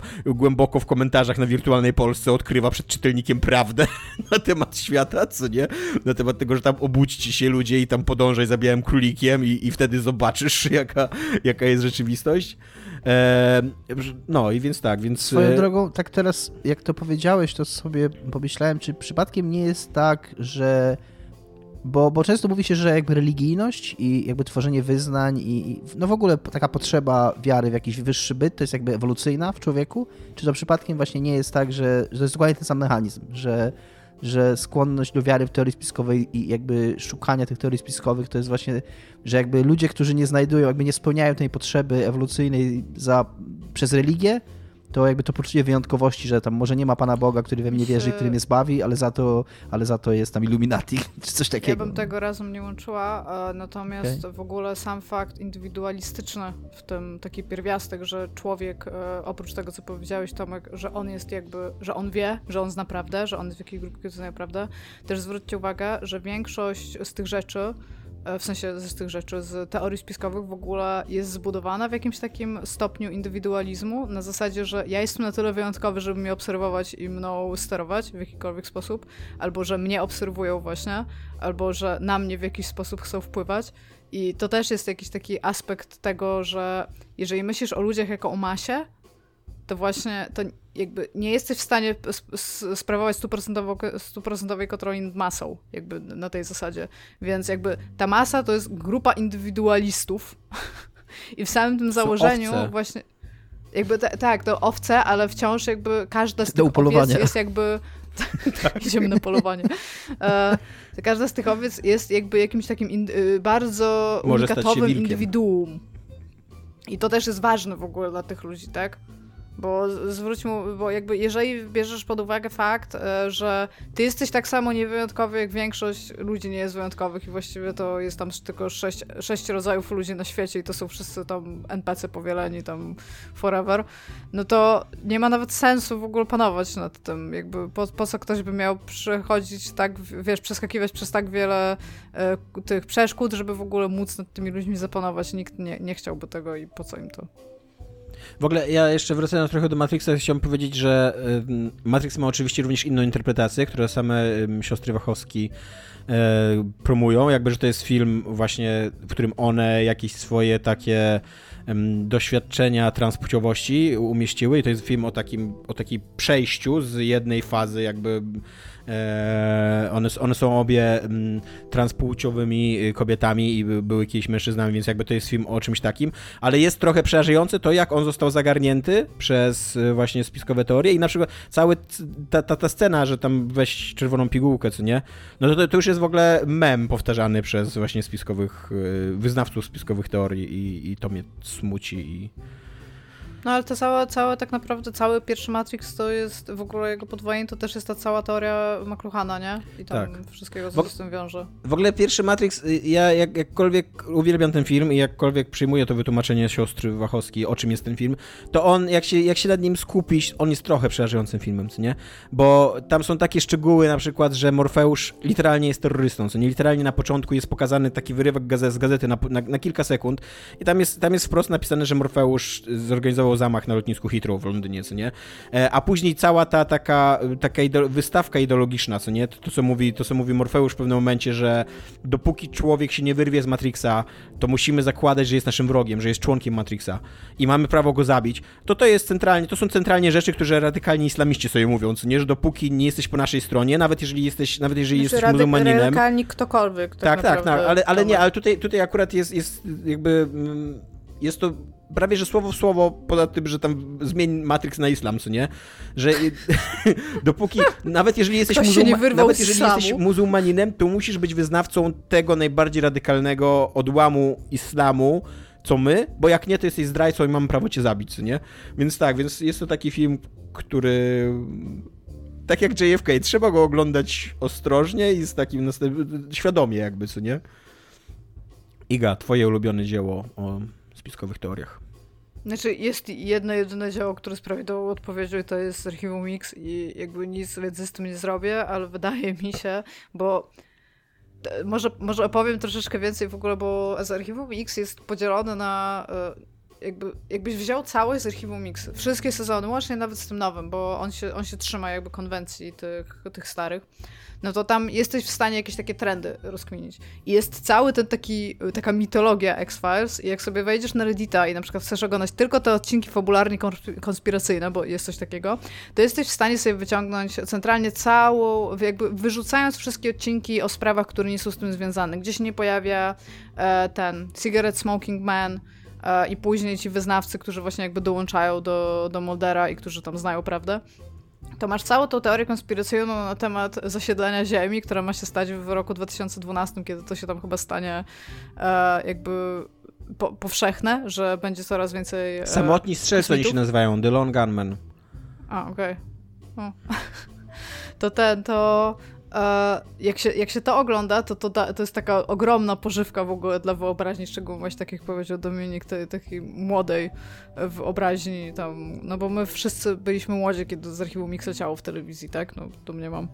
Ja sobie zdążyłam powtórzyć te, ten serial bardzo, bardzo wiele, bardzo, bardzo wiele razy i mi się akurat, jak, jakby ja nigdy nie wsiąkłam w ten wątek e, konspiracyjny, mi się bardziej podobały te takie niewytłumaczalne rzeczy, tak? Wszystkie, Właśnie to jest, to jest ciekawe w ogóle, bo e, tak, ciekawe jak różnie można odbierać Archiwum Mix, bo tak jak mówisz, że są ludzie, którzy się skupiają tylko i wyłącznie na, tym, na tej takiej większej historii spiskowej, a moim zdaniem na przykład te Monster of the Week to były często najlepsze odcinki tego serialu, kurde. Takie, że totalnie zamknięte pojedyncze całości, gdzie tam miałeś potwora i tak. oni schodzili do piwnicy i zabijali potwora. trofeum tam, co, co był Tooms i się rozciągał, a potem tak. E, wydłbywał z ludzi wątroby i szedł spać. No to, to, to, to, były moje ulubione odcinki właśnie, nie? Tam takie jak... E, Albo no, ten odcinek o tej kazirodczej rodzinie, kurde. Czasami ja dzisiaj mi przychodzą ciarki, jak sobie przypomnę ten odcinek. No, no i właśnie to, to, był, to była dla mnie jakby największa pożywka, a e, bardzo wielu moich znajomych, i to już jak dorastaliśmy, właśnie ich najbardziej interesowały te odcinki, w których pojawiają się elementy konspiracyjne. Moim zdaniem to nie była po prostu jakby najfajniejsza rzecz, która się wiązała z archiwum Mix. A no, natomiast no, ten wątek jest bardzo jakby podstawowy dlatego, bo to też właśnie jest w stanie pokazać, jakby tutaj rosną te postaci, tak? Tutaj jest ten taki charakter arc zarówno Skali, jak i Muldera i to ich związku, który potem się w jakiś tam sposób rozkwita, to to jest wszystko na tym zbudowane, tak? Już nie mówię o samej motywacji Muldera, który przecież szuka cały czas swojej siostry i dlatego w ogóle jest w tym miejscu, w którym jest, żeby coś odkryć i no jakby jest, jest to podstawowa rzecz do tego, ale no nie ma, nie ma innej odpowiedzi. Z Archiwum Mix to jest jedyna dobra odpowiedź na co, co mogę wam powiedzieć. To jest bardzo... E, ja w ogóle polecam e, wszystkim. E, nie mówię, że naraz, chociaż być może ktoś tak zrobił, kogo znam i może to byłam ja, żeby sobie obejrzeć po prostu back to back, sezon po sezonie i zobaczyć tam Ja próbowałem to kiedyś zrobić, ale niestety w pierwszych sezonach niektóre odcinki są tak złe, że odpadłem od tego serialu. W momencie jak tam sztuczna inteligencja rządzająca budynkiem y, próbowała zabić Maldera bodajże windą. I to, to było straszne. Odcinek? To było straszne, naprawdę. Znaczy tak straszne na poziomie jak złe straszne, a nie jak, no, jak straszne straszne. Jakby... I, I, to, to, to, jest, to jest mój rodzaj narracji i estetyki najprawdopodobniej, pewnie dlatego, że zostałam na nim wychowana. I jakby to, w jaki, to jak, jak w ogóle ten serial był dojrzały jak na serial. I okej, okay, tak, tak jak mówisz Tomek, tam jest bardzo dużo złych rzeczy, ale to ile oni sobie pozwolili w nim zrobić, jako taki dorosły teraz odbiorca, który trochę wie na temat tego jakby z czym się wiąże forma w ogóle filmowa albo serialowa, to, to ten serial jakby poszedł w miejsce, o może tak powiem, taką kalką z języka angielskiego. W miejsce. I bardzo go doceniam. No, it went places. Tak wiem i ja zrozumiałem. E, tymczasem coś jeszcze było grane, słyszałem, widziałem na grupie, e, miałem też relację na żywo, taką bardzo dynamiczną, bo to się trochę, wiem, że stosunek twój do tej gry się zmieniał w czasie e, i jest to pewien przełom dla ciebie, w to, w co grałeś. Tak, jest to po... pewien przełom, tak. I w ogóle nie tak, nie tak daleko od teorii spiskowych, bo Resident Evil to jest gra po uszy, zanurzona w teoriach spiskowych, głównie na temat Big Farmy, ale, ale również na inne, na inne tematy e, wielkich złych korporacji, które robią wielkie zło, naprawdę, na tym świecie. I tam... Ale tylko po to, żeby czynić zło, bo to też jest ważne tak. Tak. Więc tak, więc przeszedłem Resident Evil 7, który Iga tu wiele razy polecała nam jako rewelacyjną grę i muszę ja totalnie... też. A, ale no umówmy się jednak, jak, jak, jak sięgam po horrory, to dlatego, Dominik, że... siebie tu nawet nie ma. Nie dość, że dlatego, że Iga, go, Iga polecała ten horror, to jeszcze dlatego, że Iga centralnie mi pożyczyła płytkę z tym horrorem, więc tutaj... Chciałbym zasługi jednak Idze oddać. Ale e, też, ale oglądałeś też mojego streama trochę, więc tak. troszeczkę mojej zasługi jednak jest. Tak, trochę zero. oglądałem. oglądałem zero, zero zasługi Dominika. Umówiliśmy się, ustalone, dobra, dajemy. No i co tam, i co tam w giereczce, którą ci poleciłam? E, jest, e, super się bawiłem, rewelacyjnie się bawiłem. Znaczy, super gra w ogóle, tak. nie? Oprócz tego, że to jest bardzo fajny horror, to jest w ogóle super gra. E, jest to super gra, strasznie durna. E, to, to, mnie, to mnie trochę rozczarowuje. To mnie trochę rozczar... Znaczy, nie, nawet nie wiem, czy, czy rozczarowuje, bo z drugiej strony to jest zabawne, jak durna ona jest, koniec końców. E, ale wiem na przykład, że tam są mądre horrory też, co nie ten Silent Hill 2 przede wszystkim, więc kiedyś chciałbym zagrać też w mądry horror, ale na razie jestem na etapie głupich horrorów. E, jest dla mnie gigantycznym zaskoczeniem, że stres i, i strach mogą być emocjami, które przynoszą frajdę. I to jest, to jest taka dziwna frajda, której ja wcześniej nie znałem, y, bo samo granie nie jest jakieś super zabawne, jakby nie, nie przynosi ci tej frajdy, bo jednak się boisz i odczuwasz stres i tak dalej I, i często miałem takie, że może już jednak odłożę tego pada, już mi wystarczy na dzisiaj, co nie? Ale jak tylko odłożyłem tego pada, to miałem takie poczucie, że kurde, autentycznie coś przeżyłem, co nie? Autentycznie to były emocje, które na mnie podziałały, które mnie ruszyły. To jest... Bardzo pierwotne w ogóle. Tak. To jest w ogóle... To jest w ogóle... To twój organizm jest tak... To mi się w ogóle super... Jak, jak to pisałeś, jak to mówisz teraz, to to jest takie super fajne uczucie, jakby bo ja miałem dokładnie to samo, że właśnie jak grałem pierwszy raz i w Resident Evil 2 i w 7, to podczas grania to też miałem takie, że czy ja chcę w to grać, ale jak tylko zostawiałem, to miałem takie, że tak, totalnie chcę w to grać dalej. Nie? Tak, na maksa. I, i, I, mówię, no być może to jest takie, być może to jest coś, co wynika w ogóle z horrorów. Tutaj Iga może opowiedzieć, czy szerzej, czy tak jest, czy przez pandemię też tak było. Jakby dla mnie to, na mnie to podziałało o tyle bardziej, że jakby przez pandemię i przez ten strach, który nas otacza i przez to wszystko, co się dzieje i zamknięcie w domu i tak dalej, to ja w ogóle jestem ostatnio dosyć wyprany z emocji i brakuje mi emocji. To się też wiąże oczywiście z tym, że my konsumujemy strasznie dużo popkultury, więc ja jakby jestem obcykany z innymi emocjami i, a, a strach to jest taka emocja, której do tej pory unikałem, więc nawet takie najprostsze sztuczki w Resident Evil 7 yy, no na mnie działały, co nie totalnie te wszystkie jumpscary i tak dalej. Yy. Wiesz, właśnie to, to, jest, to jest tak troszeczkę, że tak powiem, y, jak to się nazywa, miecz obusieczny horroru, że zarówno, że jakby Zawsze jumpscare będą na ciebie działać, bo behawioralnie jesteśmy dostosowani do tego, żebyś się bał czegoś, co nagle wyskakuje, po prostu. To, to, to jest coś, co uzyskaliśmy, dzięki temu przeżyliśmy, jakby, nie? Więc to jest zarówno taka sztuczka, która zawsze działa, ale z drugiej strony ludzie jej nie lubią z tego powodu, bo lubią jak coś jest takie e, jakby nabudowane na tyle, że czujesz, że to jest fair. Bo no bo jumpscary po prostu nie są fair, przez to, że są takie proste, ale z drugiej strony ten taki maksymalny wyrzut emocjonalny, który dostajesz, czyli dostajesz bardzo dużo emocji naraz, ale wiesz, że jesteś w kontrolowanym środowisku, więc jakby nic ci się nie stało i automatycznie dostajesz e, od organizmu też tu całą chemię, która jest odpowiedzialna e, za to, że wszystko jest okej. Jakby wszystko jest luz, jakby usiąść tutaj, przeżyłeś emocje, ale jest okej i jakby czujesz się przez to lepiej, bo nic ci się nie stało, nawet pomimo tego, że komuś mogło się coś stać w tym horrorze, to sobie przeżyłeś te jego emocje w takim bezpiecznym miejscu, jest wszystko w ogóle okej i jakby nawet pomimo tego, że y, jakby stres, strach to są negatywne emocje, tak? W rozumieniu takim chemicznym naszego organizmu, to na sam koniec zostajesz z pozytywnymi emocjami, więc jakby zawsze jest odpłatny nad plus.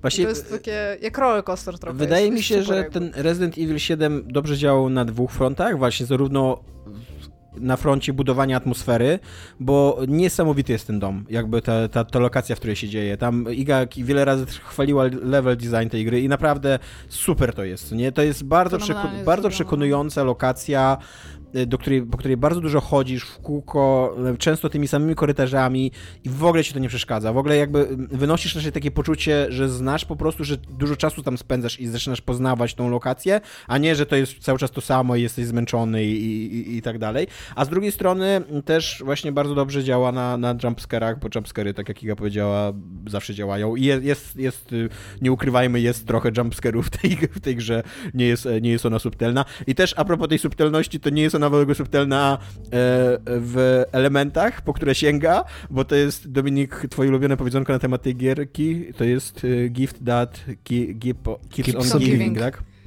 Więc tak, jakby tak, tak. im dalej idziesz w tą grę, ty, ty, i tak widzisz tylko się kolejny element się pojawia, jakiś fabularny i to jest, a, a, to jest stąd wzięte, a, a to jest stamtąd wzięte. Natomiast Ale super fajnie. jest to, że za tymi, i to, to jest to, co ty też zauważyłeś, pisząc do mnie, że, za, że to nie są tylko sztuczki fabularne, że za tymi, że tak. za sztuczkami fabularnymi idą sztuczki i rozwiązania gameplayowe. Tak, tak, że... I, i... Tak, bo ona się formą w ogóle mega dobrze bawi tak. w narracji i to jest w ogóle, w ogóle tak... Ja teraz jestem też dosyć na świeżo, bo mój dobry znajomy z pracy y, robi live streamy, bo przechodzi Resident Evil 7, jako że niedługo wychodzi Village po prostu i chce przejść Resident Evil 7, żeby móc usiąść do Village y, i tam super czekam. Y, więc ja w ogóle oglądam te streamy i to, jak ja mocno pamiętam co się dzieje w tej grze po kolei, gdzie jest jaki przedmiot, co trzeba po kolei zrobić, co trzeba, gdzie trzeba pójść z punktu A do punktu B i w jaki sposób ja pamiętam w ogóle y, rozkład lokacji, to też świadczy o genialności tego, w jaki ona sposób została zaprojektowana, bo tam każde pomieszczenie, każdy korytarz, no bo to już jest naukowo udowodnione, że w Resident Evil w jakimkolwiek zawsze najczęściej przebywasz w, w korytarzach, jakby to jest zrobione w taki sposób, że tak jak przestrzeń w grach jest zawsze, y, musi mieć podwaliny użytecznościowe, czyli pamiętasz najwięcej nie z tego, jak ona wygląda, tylko że tutaj stało dwóch typów i trudno mi było ich zabić, ale jak przeszedłem koło tej kanapy, to było lepiej. I ona jest tak użyteczna, ta przestrzeń, i to, tam i do skradania, i do tego, jak ta gra cię oszukuje, i jak w ogóle czerpie z pierwszej części tego, że ale właśnie tak. przez korytarz i tam nagle psy wpadają przez okna, a tutaj przechodzisz przez korytarz i nagle typ wpada przez ścianę na przykład, nie? I to są po prostu Jezus Maria, jak on tam wpadł przez ścianę za pierwszym razem, to ja autentycznie myślałem, że obstram nową kanapę, co nie? No i właśnie, dlatego to jest super. I to, ile tam jest w ogóle możliwości rozwikłania każdego. Ja w ogóle nawet nie wiedziałam, że są takie momenty, na przykład, że ty możesz stracić nogę. Tak, Ja też, nawet- też widziałem Nawet później nie na tych, przeszłam że... obok tego, żeby móc, to, żeby móc to zostać i potem Okej. gadam sobie z typem w pracy, który też się tym podjara, podjarał i mówi, no i wtedy straciłem nogę i ja mówię, czekaj, w ogóle co, nie? Co Tak się samo stało? jak- Tak samo jak ta walka pierwsza z, y, z tym ojcem w garażu. Też ona No. może różnie przebiec. Tak. Znaczy chyba on może wsiąść albo może nie wsiąść do samochodu, albo ty możesz wsiąść wcześniej przed nim i go rozjechać tym samochodem. Tak, tak. Nie możesz go rozjechać, bo on zawsze wtedy wchodzi, ale jesteś w stanie na kilka Nie, możesz go, rozwiązać. możesz go, możesz, ja go rozjechałem. Znaczy rozjeżdż, y, tak, że go przybijasz do ściany i go przybija i jakoś tam A, coś no tak, no ściany to, przybija. tak to, to, to się da, ale jak go przejeżdżasz Ale po też- prostu samego z siebie, a go nie przybijasz, no to on po prostu wchodzi do samochodu potem. Ale No tutaj, tak, tak, ale- tak, czyli on może, on, no, to co... Ale po prostu sam fakt tego, że ta gra nawet jakby ona ci nie sugeruje, że mógłbyś to zrobić inaczej, bo wszystkie te rozwiązania są w jakiś sposób logiczne, więc jesteś w stanie wpaść na jedno na przykład z tych trzech. No jak zrobisz to jedno z tych trzech, to masz jego efekt, nie? I potem właśnie Tak. gadasz z typem i się okazuje, że on w ogóle zrobił coś zupełnie innego Tak, i ty siedzisz super, w ogóle no. what the fuck, nie? Tak, ale jednocześnie też trzeba przyznać, że ostatnia walka z tym Jackiem, e, czyli że jak on już przybiera taką formę wielkiego monstrum, że to jest fatalna autentycznie tam. A, to też tak, no. No strasznie się. Ono, ono, to jest wielkie monstrum, które ma po prostu pomarańczowe fragmenty ciała, w które trzeba strzelać, aż się rozpadnie. No. Ale to jest jakby, wiesz, to wciąż jest Resident Evil, nie? To nie jest, to nie jest coś innego, a centralnie w Resident Evil ludzie zamieniają się w kupy mięśni podobne do ślimaków, w którym świecą się pomarańczowe miejsca, no, no i tak było zawsze i jakby Tak, ale y, to, o czym tutaj Dominik wspomniał, że ja jestem pod takim wrażeniem, to bardzo mi się podoba, jak skala narracji tej gry i fabuły tej gry się zgrywa z, ze skalą gameplayu. Bo y, to jest gra, która się zaczyna dosyć intymnie, od właśnie jakiegoś strasznego domu i strasznej rodziny, a no koniec końców musi się znaleźć w tym momencie, w którym jest seria Resident Evil, a wszyscy wiemy, że seria Resident Evil jest o wielkiej, złej megakorporacji, która w ogóle pragnie zniszczyć mega świat i zombie i tak dalej, co nie? I jakby ona, ona tam się znajduje. Trochę, trochę jak się zaczyna w nią grać, to ciężko uwierzyć, że ona się tam znajdzie na końcu, ale to jest Tak. centralnie. Ale, ale nagle wszystkie te puzzle wpadają do tego ja w ogóle, jak... ja tak, ja miałem dokładnie tak, że jak grałem, że ja się, też jak, wchodziłem w horrory, to się, miałem tak jak Tomek, że dużo się bardziej bałem i mnie z kolei Patryk Fiałkowski tak naprawdę przekonał, że ja zacząłem od dwójki. Dwójka właśnie, dwójka mnie uspokoiła tym, że właśnie, że koniec końców to jest po prostu, że tam nie ma tak, nic tak, tak jak też mówię, że tam, tam nie ma żadnego prawdziwego zła, ani nic takiego, tak, takiego naprawdę strasznego, co, czym bym się tak mógł autentycznie przerazić, co by mi jakoś mi w głowie zostawało, o czym bym myślał, że nie mógłbym spać i tak dalej. E, Że to jest po prostu gra o, tam, o zombie, o korporacji, o wielkim spisku, o Tak. biotechnologii. Typie i w No i właśnie i- i im bardzo więcej- że właśnie- za tobą chodzi. I że jak gra, się i że, że, tylko, i że ja, gra, spisku- ja, tak, i że zagra, zagrałem w demo Resident Evil i ja myślałem, że to totalnie nie jest taka gra jak dwójka, bo ona w ogóle, tak jak mówisz, ona w ogóle Tak. tak, się nie zaczyna, ale ona tam dociera. Tak, no właśnie im więcej się dowiadujesz o tym spisku, im jakby większą, większą skalę to, to wszystko, co się dzieje dookoła nabiera, tym ty się stajesz silniejszy, tym więcej broni znajdujesz, tym, tym jakby pewny, bardziej pewny siebie i dla mnie w ogóle super, autentycznie, rewelacyjnie mi wylądował taki moment jest, kiedy grasz inną postacią e, niż, niż, ten, niż ten Ethan, ten główny bohater gry i e, w pewnym momencie dowiadujesz się bardzo ważnej rzeczy na temat tej postaci, że ona w- od początku zupełnie inną rolę odgrywa w tym wszystkim, co się wydarzyło, niż tobie się wydaje. I w tym momencie jakby zupełnie zmieniasz sw- swoją perspektywę i też autentycznie e, tak z, z sekundy na sekundę gameplayowo zupełnie, zacząłem zupełnie inaczej podchodzić do tej gry. Że nagle to nie, był, to nie był już horror, gdzie ja się ukrywałem i tak dalej, tylko to była trochę, stała się trochę taka strzelanka gra akcji, gdzie szedłeś przed, przed siebie z karabinem i napieprzałeś do zombie i, i tyle, co nie? I tam Ale nie ma się czego tak bać, trzeba Na, zabić na zło. poziomie serii, ja, na poziomie serii to też jest ten moment tranzycji e, Resident Evil od 3 do 4, gdzie właśnie ona przestaje być horrorem, a staje się takim mocnym akcyjniakiem, więc w ogóle ta gra, oprócz tego, że inkorporuje sobie wszystko, co najlepsze w Rezydencie e, jeden, w Resident Evil 1, to tak naprawdę też jest w jakiś sposób odzwierciedleniem całej serii Resident Evil. I, nie wiem, no to jest fenomenalne, szczególnie po tym, jak szóstka była kurde złą grą, to siódemka to jest po prostu jakiś... Oni powinni medal dostać. Znaczy, Nie, nie wiem jaki nawet, ale medal powinni Mam dostać. trochę taki problem z tym zakończeniem, że ona w tym momencie, kiedy już tak otwarcie się staje strzelanką, to jest bardzo słabą strzelanką. To w ogóle nie sprawia frajdy. E, ale na szczęście to jest krótkie. Na szczęście całe te, całe te ostatnie, um, ostatni etap taki właśnie, gdzie tam centralnie masz po prostu iść korytarzem i zabijać zombie, to on jest, tam mi zajął z godzinę, chyba półtorej, jak na 13 godzin, które spędziłem w tej grze, to było nic, nie, praktycznie. I jak doszedłem do, do finału, to się super cieszyłem, że mam finał i, i tak. Czyli co, zaraz wszyscy gramy w Village, tak? Nie, ja Umowa. będę, ja Tak. będę chyba teraz w dwójkę Umowa. chciał grać. Nie, gramy w Village zaraz wychodzi, Tomek, potem sobie pograsz w dwójkę. Dwójka będzie wciąż fenomenalną grą, ten remaster. Po tym, gry jak na PlayStation Village. 5 kosztują 350 zł, nie kupię jej, za, jest nowa. Wiem, trzeba coś wymyślić. Pożyczę od kogoś dwójkę i tyle. Ja mam dwójkę. No to możesz mi pożyczyć, wysłać. Tego re- remake'a masz, tak?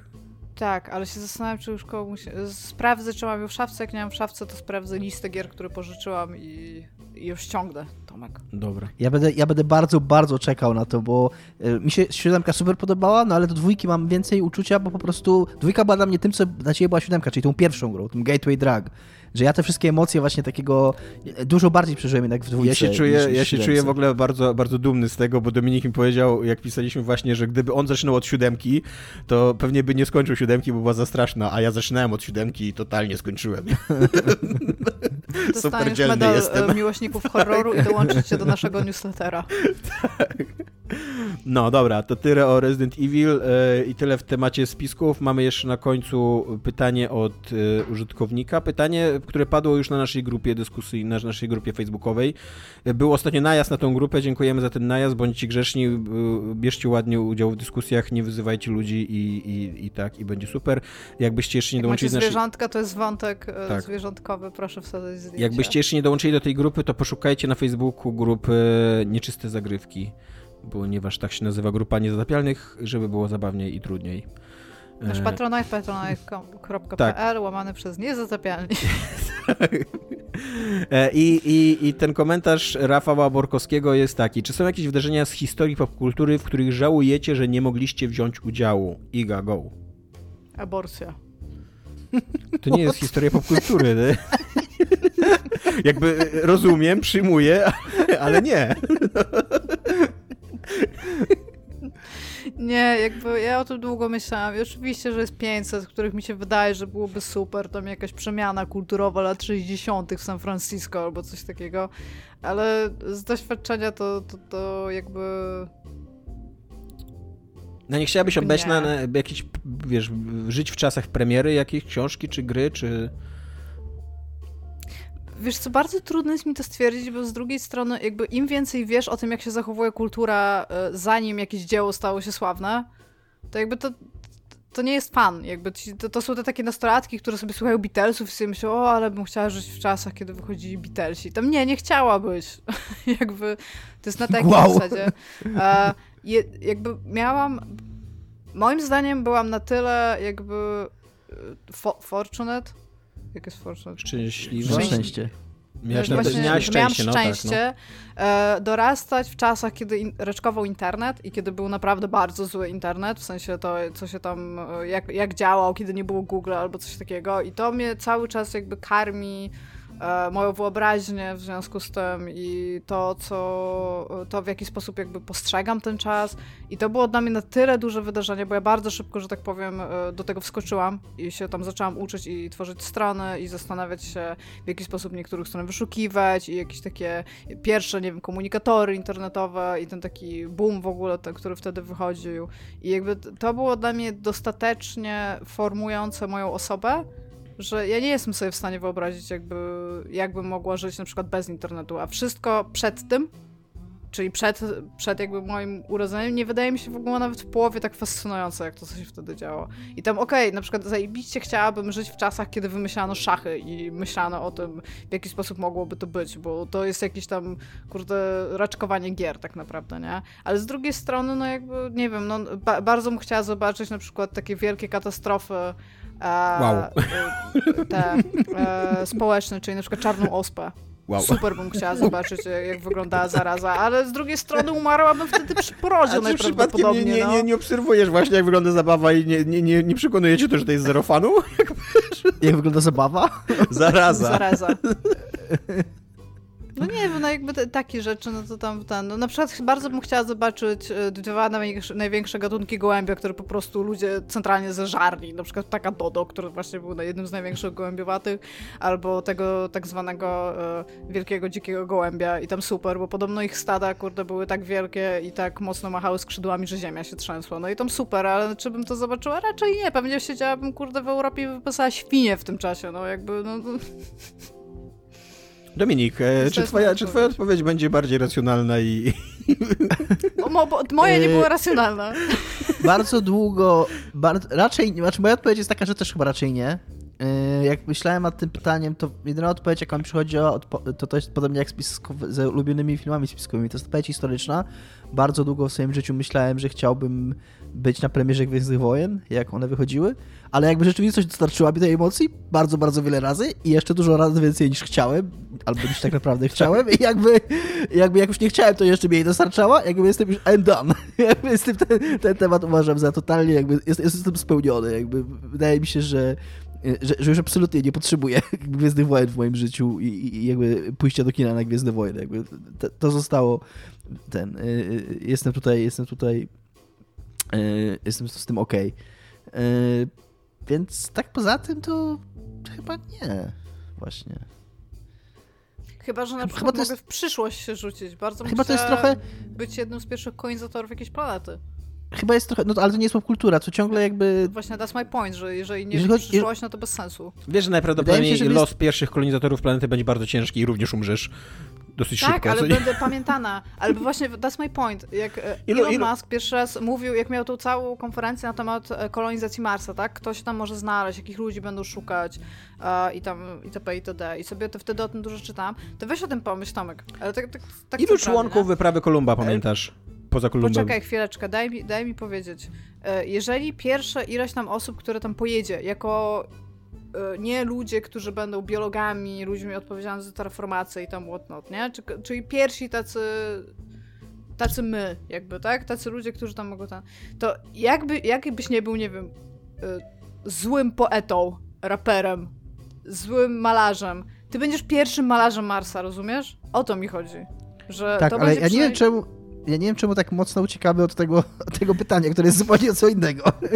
Ja jakby dołożę do tej swojej odpowiedzi, bo wydaje mi się, że teraz jak, jak Iga mówiła, to, to jakby dotarło do mnie, dlaczego raczej moja odpowiedź to nie, bo ja raczej nie jestem wyznawcą i nigdy nie byłem i wręcz się sprzeciwiam takiemu patrzeniu rzeczywistość, takiego że poczucia, kiedyś że czasy. kiedyś to było lepiej, że kiedyś to były czasy, że była lepsza muzyka, lepsze jedzenie, lepsi ludzie i lepszy świat. Raczej w to nie wierzę, raczej nie tęsknię za dawnymi czasami, ani za swoimi, swoją przeszłością, ani za czasami sprzed swojej przeszłości. Ja mam taką odpowiedź, bo Dominik mi kiedyś dobrze podsumował, y, że Tomek chciałby być boomerem, więc, więc tak, Tomek chciałby być boomerem, ja bym chciał być y, na Woodstocku w 69 roku. Chciałbym przeżyć ten koncert, podobno najbardziej magiczny, naj, najwspanialszy koncert w historii. Ale też podobno strasznie źle zorganizowany. Podobno tak, ale jakby wtedy jeszcze nie odczuto y, konsekwencji tego, że ten koncert był źle zorganizowany. Byś w stanie też oglądać e, pierwszy lot na Księżyc w tak, razie. Tak, a... Ja w ogóle jeszcze z takiego y, punktu jeszcze, widzenia jeszcze, filmowego jeszcze, byłbym... Tylko szybko się wtrącę... A, teraz Nie, skończę. teraz Tomek mówi. Z takiego punktu widzenia filmowego byłbym świadkiem y, tego nowego Hollywood, te przed Gwiezdnymi Wojnami, bo to, to mnie najbardziej kręci. I, i to, było, to było rewelacyjne. Jakby bardzo bym chciał obejrzeć te wszystkie filmy wtedy, kiedy one wychodziły. Tam Ojciec Chrzestny, Rozmowę, Kopoli, Easy Rider i tak dalej, co nie? Jakby to był rewelacyjny okres dla historii kina, najlepszy chyba, przynajmniej tego kina amerykańskiego. Najlepszy Ale chyba też z drugiej strony poszedłbyś na premierę Ojca Chrzestnego, którego już widziałeś 500 razy. I byś wyszedł i o, zobaczycie, co się dzieje w drugiej części. Ja chciałem tylko, tylko a propos taką rzucić dygresję lekką a propos tego, co, co Iga powiedziała, że ten koncert był słabo zorganizowany, to nie wiem, czy wiesz Iga, ale na tajnym newsletterze ludzi chodzących na koncerty i festiwale jest zawsze taka przypominajka, że jakby jednym z obowiązków człowieka, który chodzi na koncerty i festiwale jest narzekanie na organizację i nagłośnienie po skończeniu koncertu, że jakby to jest prawo, y, tak należy robić, więc ja, ja nigdy takich takich y, nie, nie ale tam centralnie bo, było tak, że oni, to był w ogóle płatny festiwal, na który przyszło tylu ludzi, że po prostu zmierzyli płot i sobie tam weszli i przez to były gigantyczne problemy ze wszystkim. Tam nie było, wiesz, żarcia, okay. wody, muzycy zaczęli tam w ogóle w pewnym momencie zastanawiać się, czy w ogóle przyjechać, czy to nie będzie jakiś taki, wiesz, mob Kumam. po prostu, który tam ich zadepcze and shit. Tylko Ale wiesz no, co... E, wszystko wyszło ok, nie? Jakby Tylko... tak, właśnie wszystko wyszło ok, a w przypadku Woodstocku jest jeszcze ten drugi Woodstock z 1999 roku, który miał powtórzyć formułę sprzed 30 lat i on z kolei poszedł bardzo nie okej, okay. tam było mnóstwo doniesień o gwałtach, przemocy, e, przerwano chyba ten koncert w pewnym momencie na, na i, i tak dalej, więc jakby pomimo, że był źle zorganizowany, to oryginalny Woodstock to naprawdę było no, okej. Okay. jakby zwoływał ludzi, którzy chcieli seksu, pokoju i narkotyków, nie? Tak. No i dokładnie to pewnie sobie wzięli, wszyscy byli zadowoleni i no Chodzi po prostu o to, że był fatalnie źle zorganizowany nie dlatego, że był, był źle zorganizowany, tylko po prostu za dużo ludzi stwierdziło, że to jest dobry pomysł, żeby tam pójść. No. To był ich największy problem. E, no dobra, to jest moja odpowiedź. Wy już odpowiedzieliście, więc to wszystko, co mamy na dzisiaj przygotowane dla Was i tak strasznie długo nam wyszło. E, pamiętajcie o grupie, jak będziecie chcieli. Pamiętajcie o Patronajcie. Pamiętajcie o szczepionkach przede wszystkim, bo po to cały ten odcinek był, żeby Was namówić do szczepionek, więc żeby nasza ja praca nie 9 poszła na... maja idę. E, ja 10 już drugą dawkę dostanę. O, jesteś, masz więcej mikrochipów. Tomek, a kiedy będziesz polecał pakiet Office? Dobra. Chciałem powiedzieć, że się nie zastarzeją te dowcipy, ale już się zastarzały dawno. Jest strasznie się zestarzały. Ja słyszę od trzech dni, kiedy Tomek 2 został, nie, przepraszam, wczoraj w ogóle został zaszczepiony i już mam kurde dość, nie? I tam Dobra, dość. Dość tego No. odcinka. Cześć. granda. Cześć. Pa. Cześć, pa.